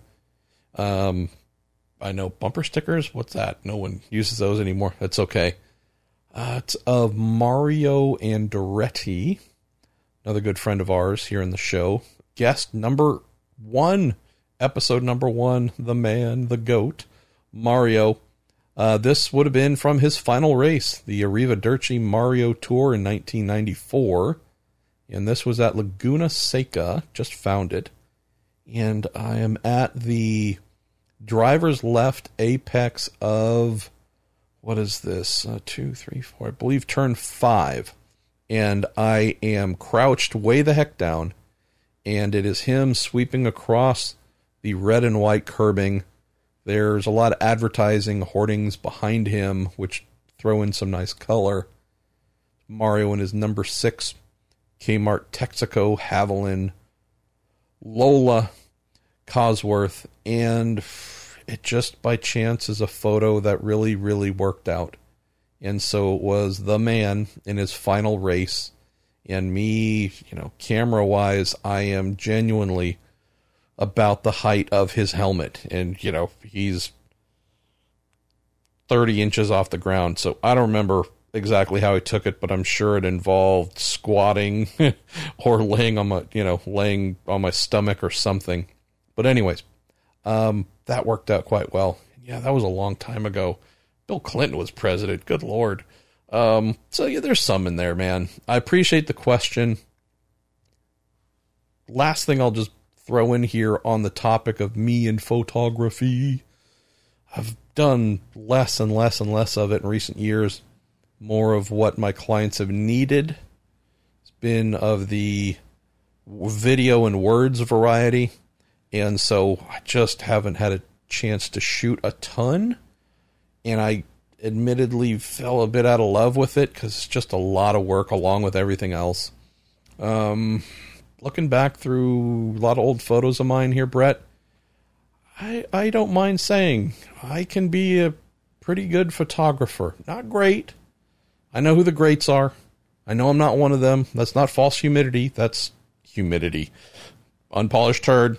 It's not false humility. It's genuinely recognizing. I know who the greats are. I am not one of them, but I feel like I can play in their general yard upon occasion. But uh, it's been cool looking back here, Brett, and I've got so much more to do. But just to realize, like, yeah, you know, when I have the time and the mental clarity, and I, I can go out there and be a artist with a camera, I can do okay. Uh, it's really made me feel good because I'll tell you, for the last couple years, I haven't felt good. I felt like, man, dude, you are garbage. So, the part's been fun Let's go to Derp to Force. Marshall, this past weekend I volunteered for flagging and communication at a regional SCCA event. Good on you! During some downtime, I wondered what it would take to record a video of a session with good sound quality. Since you have experience in capturing sounds, can you give me some prosumer pointers? Also mentions best wishes for you and your wife and hope to meet you at a track someday. Well, same here. Uh, I'm going to do this uh, between assembling the questions here, which our man Tim Falkowitz did on Monday, uh, and getting to your question, you sent me a, a really kind direct message. So I'm going to try and remember to answer this directly because I can do better stuff there and send you links to things I would suggest. Uh, Chapin17 says, Hey, Marshall, in the story that's posted on Racer on Saturday, where Roger Penske said Ferrari is his only target to get a third engine manufacturer, he says, that was really surprising me. Says, firstly, I didn't expect talks to get this far, but what surprised me was most how focused Roger was on bringing Ferrari in and not pursuing other manufacturers in case Ferrari decided not to enter the series, which would leave IndyCar hanging. Did this also surprise you, or was it to be expected? 1000% not expected. Uh, yeah, that's the same thing here that stood out most of all. Whew. And uh, who am I to question Roger, right? Him, billionaire upon billionaire, successful businessman of all time. Me, not in any way of all time. Just sharing, though, from a, strategical standpoint, I would think you'd be working multiple swim lanes, working multiple options for the exact point you mentioned. Uh, Ferrari says nope. Uh, do you want to be at ground zero, having to start over again with whomever? It's not to say that he isn't having conversations with anyone else and that there aren't maybe some potentials on the line but it does sound like he's putting his full effort into this. What a lot of angles to potentially get into here, and I know uh, we've been doing the show for a little while now, so I don't want to turn this into a 19 year long episode. A few things. If Roger is going to entice Ferrari to participate, there's probably going to be some sort of business angle as well. And I don't mean Roger capitalizing on this from a business standpoint, but some sort of, okay, well, you've had the option to do this forever. You haven't. Um, what things can we do? Can I do? Whether it's across my dealerships, across all the businesses that I have, are there any other areas that would help seal the deal? What else can we do? And he's always looking to do that. So that's not, again, there's no conflict of interest here.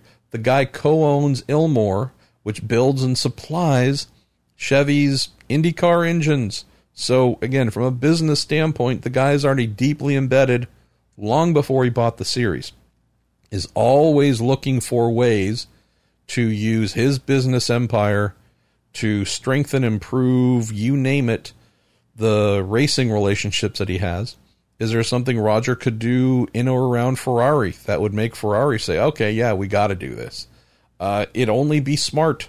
And Ferrari is looking to make more money, sell more cars, have a greater market share, many, many things. If there's any way that Roger Penske, through his non IndyCar businesses, can help, great. Through the IndyCar business as well, great. They work with Chevy and Honda to do the same thing to see how the series can help them. Of course, they also charge them, but still, uh, there's that as well. I would expect that would be part of the conversation. Only natural. Another thing to throw in here, which I believe I mentioned last week, uh, might have been the week before, whatever it was. The premise that Ferrari has presented is with this upcoming Formula One budget cut that everyone's agreed to, that they didn't want, Ferrari didn't want, but they've ultimately agreed to. Uh, this is going to require us to downsize our staff. Italian law says we basically can't do that uh, for no particular reason. And so we need to find a way to keep these people employed to not run afoul of Italian law. Mentioned that, well, since we're going to have Formula One employment redundancies, we need to find something else to do to repurpose those people one of the options he mentioned was IndyCar. Another one was sports car racing. FIA would be the place. How exactly you comply with Italian law by running a team that would really need to be based in the U.S., I don't know how you do that. The one that makes the most sense, knowing how the FIA WEC is run out of Paris, run out of France, just north of Italy, and is a European based series that obviously flies and does international races, but is by and large a European series. That sure seems like the really easy answer. That seems like the one that makes the most sense. Hey, Ferrari, what are you going to do with the people that you can't use or won't use in Formula One now? Well, we'll do just like we do with this European based but internationally traveling F1 series. We're going to do that in the European based internationally traveling sports car series. How they make the leap to doing IndyCar, don't know. Uh, would love to hear it, but I am absolutely surprised that Roger does not have other manufacturers on the line looking to try and develop those relationships because, yeah, Ferrari's a big name. Great. I've never I've never been a Ferrari fan. I've never disliked them. I've just the whole Tifosi buzz about Ferrari just never felt it. I'd rather see Ford. I'd rather see Toyota. Uh, I'd rather see Mazda. I'd rather see Lexus. I'd rather see BMW. I'd rather see a whole bunch. Come on, Porsche. Let's go do IndyCar again. I know I keep hearing that Penske and Porsche might be doing something in IMSA's next generation prototype category. Who knows what's going to happen there? But I'd just love to I'd love to get any top tier highly budgeted manufacturer in. If it could be Ferrari, great. But I'd hate to hear that the focus was placed on Ferrari so much that some of the other ones that might have been interested a couple years from now felt like they weren't getting the attention they deserved. Uh, let's see. Going to go to a couple more and then we're going to say farewell. Uh, yeah, what do we have? Good Lord, we got three more here. Ah, I love it. All right, we're going to get this done here. We are getting it D-U-N done. Uh, Ross Porter. Hey, Ross. Says, uh, this weekend's racing not only solidified that I can't die until visiting Road America, He says uh, your interview with Roger Penske was also very encouraging and showed the series is in the best hands it can be. In particular, I love Roger's overhaul plan for Indy Lights. How feasible is it in your opinion? Do you think most entries would simply be old chassis that teams have replaced uh, for the IndyCar programs? Uh, he also says, by the way, keep posting the awesome Sounds of podcasts. Not only do I really love them, says my three year old lights up when we play the waste car sounds in the car. All right, Ross, you got a deal there. Yeah, so just dialing things back a little bit. This is kind of sort of the same thing Randy Bernard floated in, I don't know, what was that, 2011, 2012, something like that for Indy Lights. Uh, the hey, it'll just be a Dallara DW12, but there'll be a lights version and an IndyCar version. And IndyCar teams that want to run an Indy Lights team, well, you can buy one of these. You can strip it down to light spec, and if you want to use it for the Indy 500, well, you can build it up to IndyCar spec. Hey, lights teams, if you buy one of these in the lights spec, well, you're not too far away from spending your way to having an IndyCar, and boy, you're all, you know, it's not the first time we've heard the idea where where I have a real question, Ross, is in the thought process. So again, this is not me saying Roger's wrong and I'm right. This is just me trying to grasp.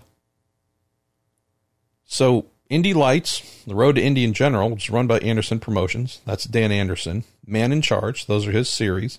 I don't honestly recall if he owns Indy Lights or if that's been leased.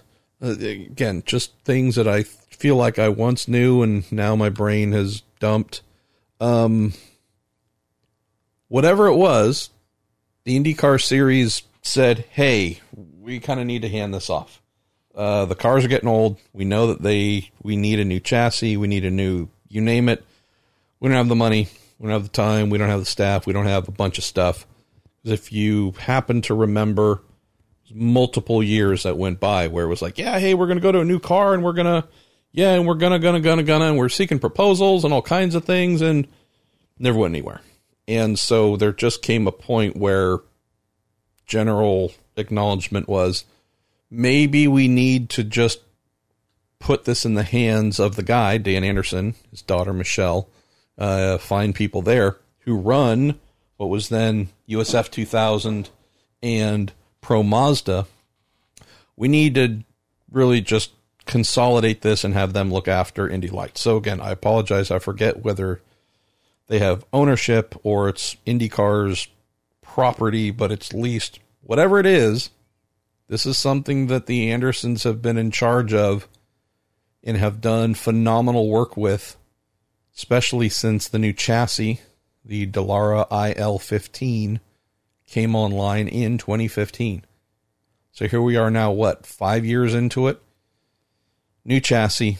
Oh, well, it's no longer new, but the new era chassis, which replaced the stupidly old previous chassis. This new four cylinder turbo engine from AER that was Mazda badged until it no longer Mazda badged.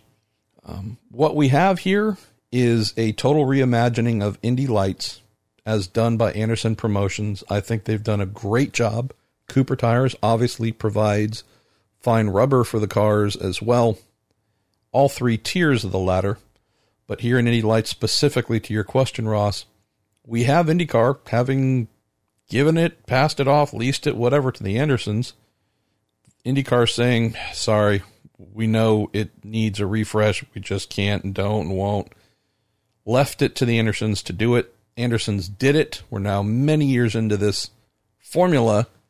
The thought of, well, let's just chuck everything you've done and we're going to have IndyCar teams use their older chassis, or I'm not totally sure, buy new chassis, but they're down spec to something, and motors that, you know, could run a long time. But what are those motors? Again, I don't know.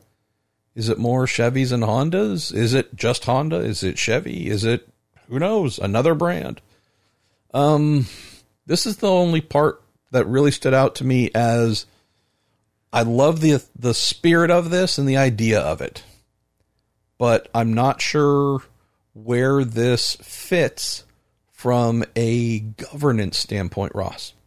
So if IndyCar truly owns Indy Lights and can dictate whatever it wants and decides to say, hey, Andersens, thank you, go away, or hey, Andersens, thanks for everything you've done, uh, but we're going to change everything you've done, and here's the new IndyCar formula for Indy Lights, and this is what you're going to have to do. I'm not sure how that works out, Ross, because the thing that jumps out to me is what's the one problem we've had in Indy Lights? Not enough cars. What are the reasons? What are the symptoms that have caused this? There are many. They all come down to money, basically. The budget to run a full season in Indy Lights uh, is not extreme at all, but it has, as we have learned, proved to be more than the average mom and dad is willing to pay today for little Johnny or little Susie to do the top tier of the road to Indy. So again, it's not a case of the Andersens pricing Indy Lights out of the ballpark. It's just a case of there aren't as many people walking around with an Indy Lights level budget that they're willing to commit. So if money is the problem, and most IndyCar teams will tell you, what's your biggest problem? They'll all say, money. Well, I don't know how a chassis change and a formula change altogether. Uh, there would obviously have to be new parts and pieces uh, involved to downspec a DW12. I don't know how many DW12s are sitting unused. Um, to then make a grid of 15 to 20 or whatever amount of cars. I, again, I love the idea of, hey, how can we use the current equipment you have, IndyCar teams, to repopulate Indy Lights?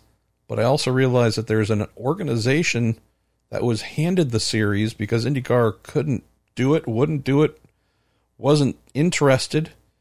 Uh, I mean, there's a lot of work put in, but ultimately the spending the money to do it part, that's where it all fell apart. Well, these fine people did do it. IndyCar didn't pay for the new chassis. This is something that, you know, the Andersens have done.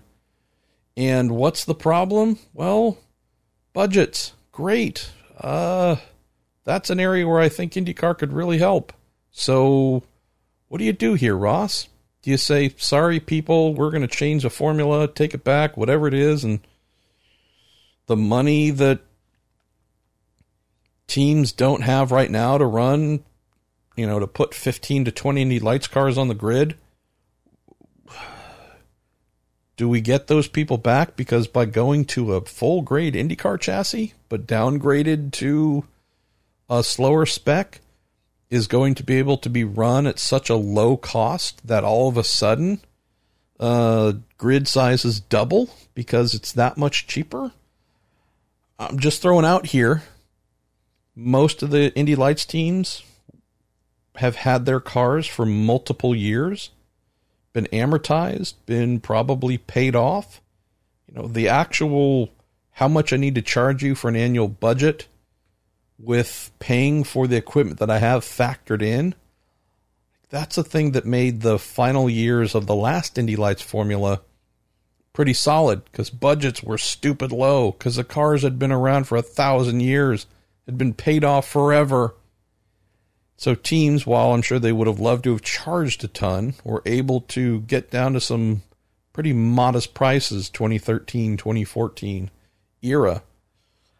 You know, uh, we might be kind of sort of at that stage right now or getting towards that stage with the current cars now that they're five ish plus years old. So, again, in theory, I like Roger's general approach just seems to be a lot of question of who would run it. Uh, what would you do with the current cars? Uh, why would the Indy cars be cheaper to run than the current ones that people already own? How many of the current cars are sitting around unused? Uh, Indy Lights, that is, that could be bought and run by IndyCar teams.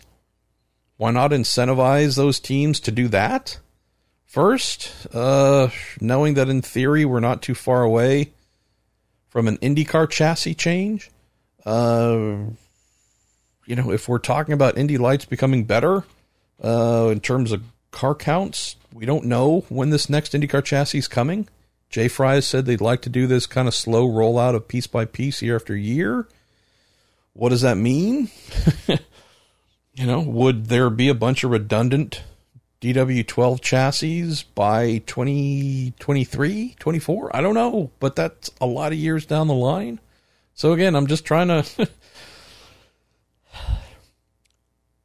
a lot of stuff to think through here, Ross. Anything Roger can do to put more Indy Lights cars on the grid, I'm going to super extra love it and cheer for it. I can only hope it does not come at the expense of the Andersens, who are uniquely positioned to know how to do this best and continue making it good. I don't know if going away from the current cars, which I don't know, brought us Colton Herta, Oliver Askew, Col- uh, I was going to say Colton Herta again. He's so good, I'm going to say it twice. Pato O'Ward, yada, yada, yada. I mean, you look at the current grid, and there sure are a lot of crazy high quality drivers. We're talking Felix Rosenqvist, of course, included in that. Uh, Zach Veach, I know that he did a lot of time in the previous chassis too. Rinus VeeKay, uh, you know, Jack Harvey. What did Jack? Yeah, I think Jack was in the new cars as well. Max Chilton. Um, you know, you work down the list. Spencer Pigot, uh, first champion, right in the new car.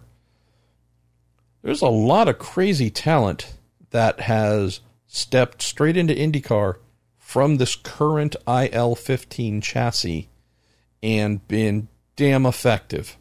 So maybe that's the thing that is not being spoken about enough or presented as something to preserve. Not against changing chassis and doing other things if it can be afforded and all that.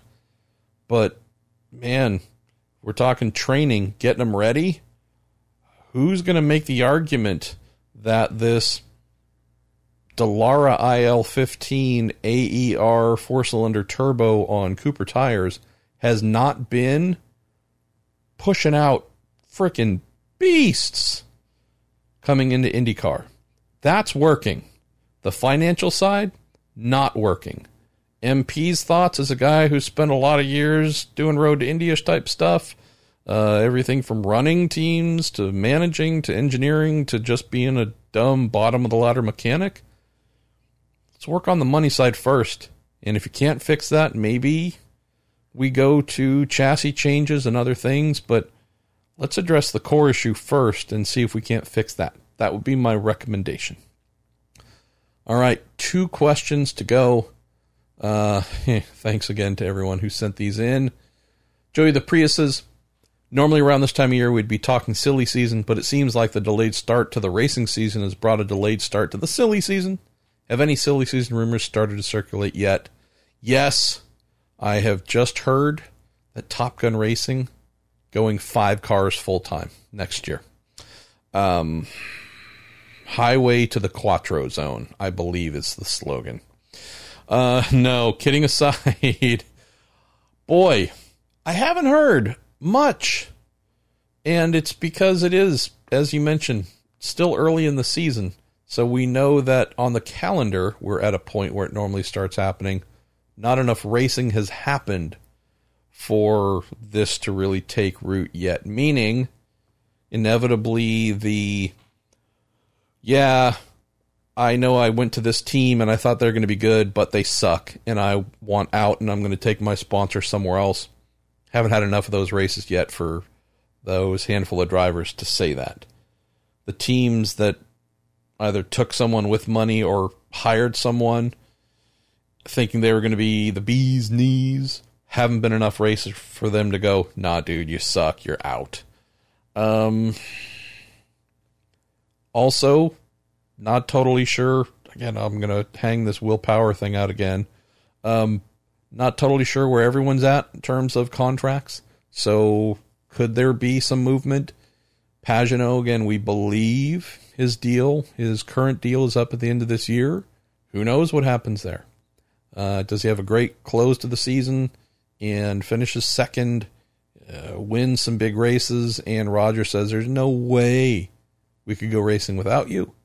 And here's a new contract. Or, eh, this guy's not winning a championship. And we got Newgarden who can win a championship. And we got Power who, hopefully, uh, can win a championship again, be in the hunt. Uh, maybe we just look at Scotty McLaughlin and there you go. Scotty is your chance over since it looks like he's not going to race this year in IndyCar. And therefore, we're just going to push this whole thing back a year. Again, I don't know. On the Andretti front, we know that Zach Veach is driving for a career. Right? He's someone who absolutely needs to perform to get his sponsors to sign on to do more time there. Uh, we'll say we know Andretti is a prize destination. We know that Zach's sponsor has been a mighty fine sponsor. Would Michael look to whether that sponsor's coming back or not? Shop around and see if there's anyone else that might be able to pay for that ride? Or would it be an automatic, hey, if you guys want to stay, then here's another three year contract? I don't know. I do know that Zach, as he's told us, needs to perform, needs to get that contract for those things to become possible. What's going on at Foyt? We know that they don't have enough money. They've said it. You know, we need more sponsors. We need more everything. Uh, they're running three different drivers this year. We know they'd love to have Bourdais full time. We know that Tony is not going to be in the car next year unless it's, you know, maybe an Indy 500 deal or whatever. So there's certainly something there to consider. Um, what would that mean for Dalton Kellett? Would he be coming back if he can or wants to, or the team will have him? I don't know.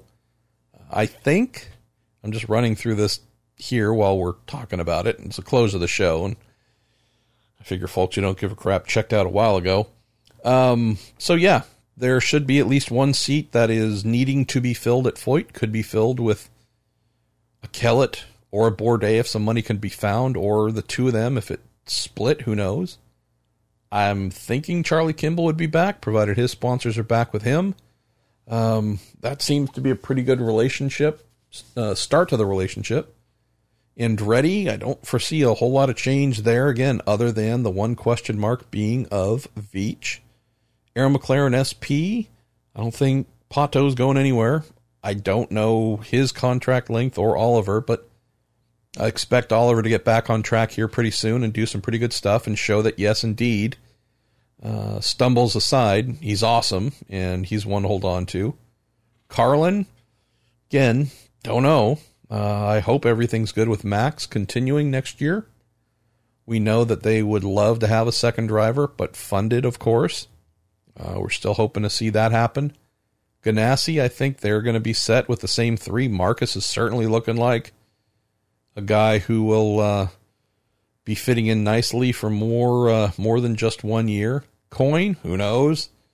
Uh, I mean, Ferrucci brings, I believe, two million is a number that I've heard for two years now, provided that money can keep coming in and Vasser and Sullivan can find the money that they bring and Dale is good with all that. Great.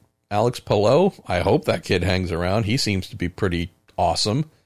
Don't see any sponsors on the side of the car, so I'm not totally sure how that's getting paid for, other than out of Dale Coyne's pocket and Kazumichi Go's pocket. So that's a question mark, right? Uh, very rarely do unsponsored cars go multiple years with the same driver unless it's you know uh, illegal, uh, legally gained money. Um, Brian Reinbold, we assume Wix Filters and the good people there and Sage Karam will continue doing what they can. Ed Carpenter Racing. Again, you hope that Conor's deal is going to be a multi-year and awesome, if not expand to full time here. Rinus, same hope as well that he'd be around for multiple years because that kid's pretty amazing. Meyer Shank, I think we're only going to hear about them going forward and I would hope that would be with Jack Harvey as well. Rahal Letterman Lanigan, Graham Rahal's not going anywhere. Takuma, we don't know. Just because we don't know. I don't know. I hope he stays around. Love that guy. Spencer Pigot, love to see him go full time. Don't know if that's going to happen uh, next year. And then the Penske part. You know, uh, is someone going to make way for Scotty McLaughlin, or does that project get pushed to 2022 or go away altogether? We don't know. So just ran through all that, Joey, because there's a couple spots we can look at, right? Foyt maybe, but they're going to have to have a good year for multiple drivers to want to be there. Andretti could be one. I don't know about Arrow McLaren SP. Um, I would have to believe they'd want to do at least two years with their current drivers. Carlin, we know there's a second seat that could be filled right now, so we hope that happens. Haven't heard anything about Ganassi trying to be more than three cars. Coyne, question mark as always. Um, who knows? John Reinbold, know they'd like to do more, but you know, there's a lot of other teams that are more proven and more current that I think the average driver would go to to talk to. Carpenter, Hopefully, there are no vacancies there. Shank, can't see any changes. Rahal, again, unless Takuma decides to hang it up at the end of the year, I don't think that's going to change. And Penske, which we've covered. So, guess what we get back to here is the final answer on this, Joey, is going to be some silly season, but I don't think it's going to be a lot of musical chairs, moving chairs, and so on. So, let's close here with Matt Anderson, a little bit of a longer one. And you know what? I'm going to finish my water here. It's Marsh with the coming introduction of the new NASCAR chassis in 2022. Have you gotten a sense from any drivers in IndyCar about possibly making a transition over there? It's back in the mid 2000s, seemed like a lot of interest from IndyCar drivers doing just that. Dario Franchitti, AJ Allmendinger, Sam Hornish Jr. We're lumping in Jacques Villeneuve. Um, that's cool. The interest seemed to die down after they didn't experience much success. We should also throw in Juan Montoya. Granted, he came over after F1. I think Jacques as well. Um, didn't have much success due to the cars being so completely different. You have to have years of experience in that form of racing in order to be successful. However, with the new cars being much more modernized carbon tubs, modern independent suspension, sequential gearboxes, 18 inch wheels, etc., seems like they'll be more adaptable to the driving styles of the rest of the world. If this proves to be true, with the increase of money to be made in NASCAR, do you anticipate any drivers looking to make a serious attempt to try to do races in 2022 when the playing field is more level with the Cup regulars, possibly running dual schedules, uh, maybe a part time Cup and full time IndyCar with an eye on evaluating a full time switch? It's an awesome question, Matt. And as I say all the time, whether it's here on my Week in Sports Cars show, you have a knack for great questions everything you mentioned here about why NASCAR teams should be more open to IndyCar drivers would also say top tier sports car drivers coming in and trying their hand with the next gen or whatever they call this car. Thousand percent valid. One issue though, it's a bit of a generational thing taking place, I would say, mid 2000s, late 2000s a lot of drivers aging out, or some that had been stars were just fading. And so I think there was more curiosity of like, hey, that's a rising star over there. Let's give him a shot. So Dario being a champ, AJ coming close to being a champ, Hornish being a champ, uh, Jacques as well being a champ, but you know, multi-discipline champ say that experiment failed miserably, Matt. Uh, that's an obvious thing to say. I mean, Montoya was the only one who I think really settled in and showed that he could be explosively good. Uh, sorry, bad pun there. Explosively good at times. Hornish too was good, and Dinger good, and heck, he's even you know, I'd say he might end up being the best of all of them uh, that you listed here. But I think the general perception is, yeah, that open wheel, that hot open wheel guy, uh, we're to give him a shot over here. Oh boy, I think that there's such a big enough stigma against that that even though everything you mentioned about the new car maybe being more of a playing field leveler, uh, which would then allow a Newgarden or a Rossi or a whomever to climb in and demonstrate their excellence much faster, much sooner. I think that's absolutely, should absolutely be true. Less arcane of a car to drive, less forget everything you've ever known, start from scratch type deal. But I think the stigma, man, is is what's going to make that not happen. Uh that just spirit of experimentation really seemed to die after too many IndyCar drivers went over and were anywhere from good to not great to just not great.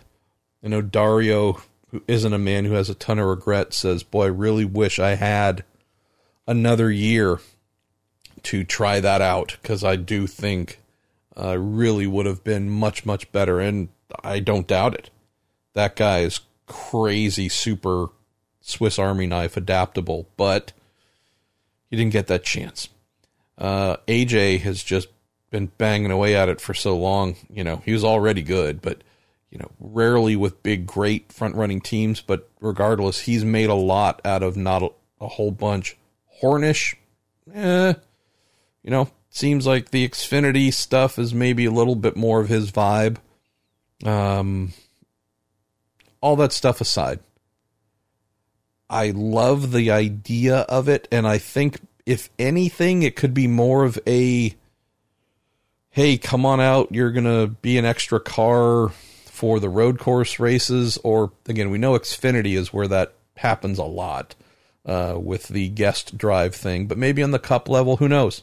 Maybe this is something where, uh, especially sports car aces, boy, um, you know, this is something that should plug right in to the beasts of IMSA uh, to do for sure. But I would say IndyCar don't discount them as well. But I, I just think the stigma thing, Matt, is going to be the thing that really makes what is a super plausible reason to reach out and inquire be something that actually doesn't really happen much at all. You know, there was one other thing I was going to share with you before uh, we got going with questions, and it just popped into my head. And this is just in the sharing aspect in the old Pruett family. Probably one of the reasons why I'm a little bit more sensitive about PPE and observing what people are or are not doing on top of our own immunocompromisation. Got word in recent days that now a third family member uh, has tested positive for the coronavirus. So, and I know that we're talking about folks who have taken considerable precautions. And so, yeah, it's not a political thing, man. It has nothing to do with politics. It has everything to do with looking after your fellow human being. So, just want to share that. Uh, there is admittedly a sensitivity there uh, where there's fear and concern that we could lose, genuinely lose one or more family member. You know, everyone that has contracted it is over 50, uh, some significantly over 50. So, yeah, uh, I would hope y'all are taking good care of yourselves and each other, doing your best to prevent getting sick with anything, much less the coronavirus, anything. Because, boy, uh, the amount of this person died, that person died, uh, it is so dang depressing that uh, it's not as if I wanted people to die beforehand. But yeah, seems like I have been running at my limit for processing really bad information. Uh, about people losing their lives due to this virus or violence or any other thing. So I'm stating a really simple and obvious and dumb thing, and it's probably the most unnecessary thing, but I do care about y'all, and I really do hope that you all are taking care of yourselves and uh, trying to do the same for others. So, this is it. This is the stupidly late. I doubt anyone's going to listen to much of it because we've got a new race going. Um, the cool thing is, next Monday, for the first time in forever, uh, not going to be knocking out too much of the day with appointments.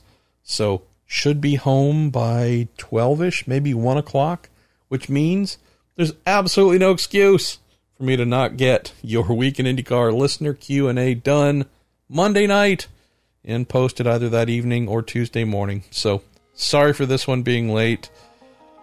As our man Montoya says, it is what it is, but I'll try not to make it what it is uh, too many more times. I am Marshall Pruett. This is a little podcast here that we do each week. Thank you again to everyone for submitting your questions and to the Justice Brothers, definitely to Cooper Tires, Bell Racing Helmets USA, and our good pals at TorontoMotorsports.com. You can, if you want, pick up a Cartoon Anvil Protection t shirt or the specific Ryan Hunter-Reay version. Send $7.28 to Racing for Cancer with every one that you purchase. I'll speak to you next week.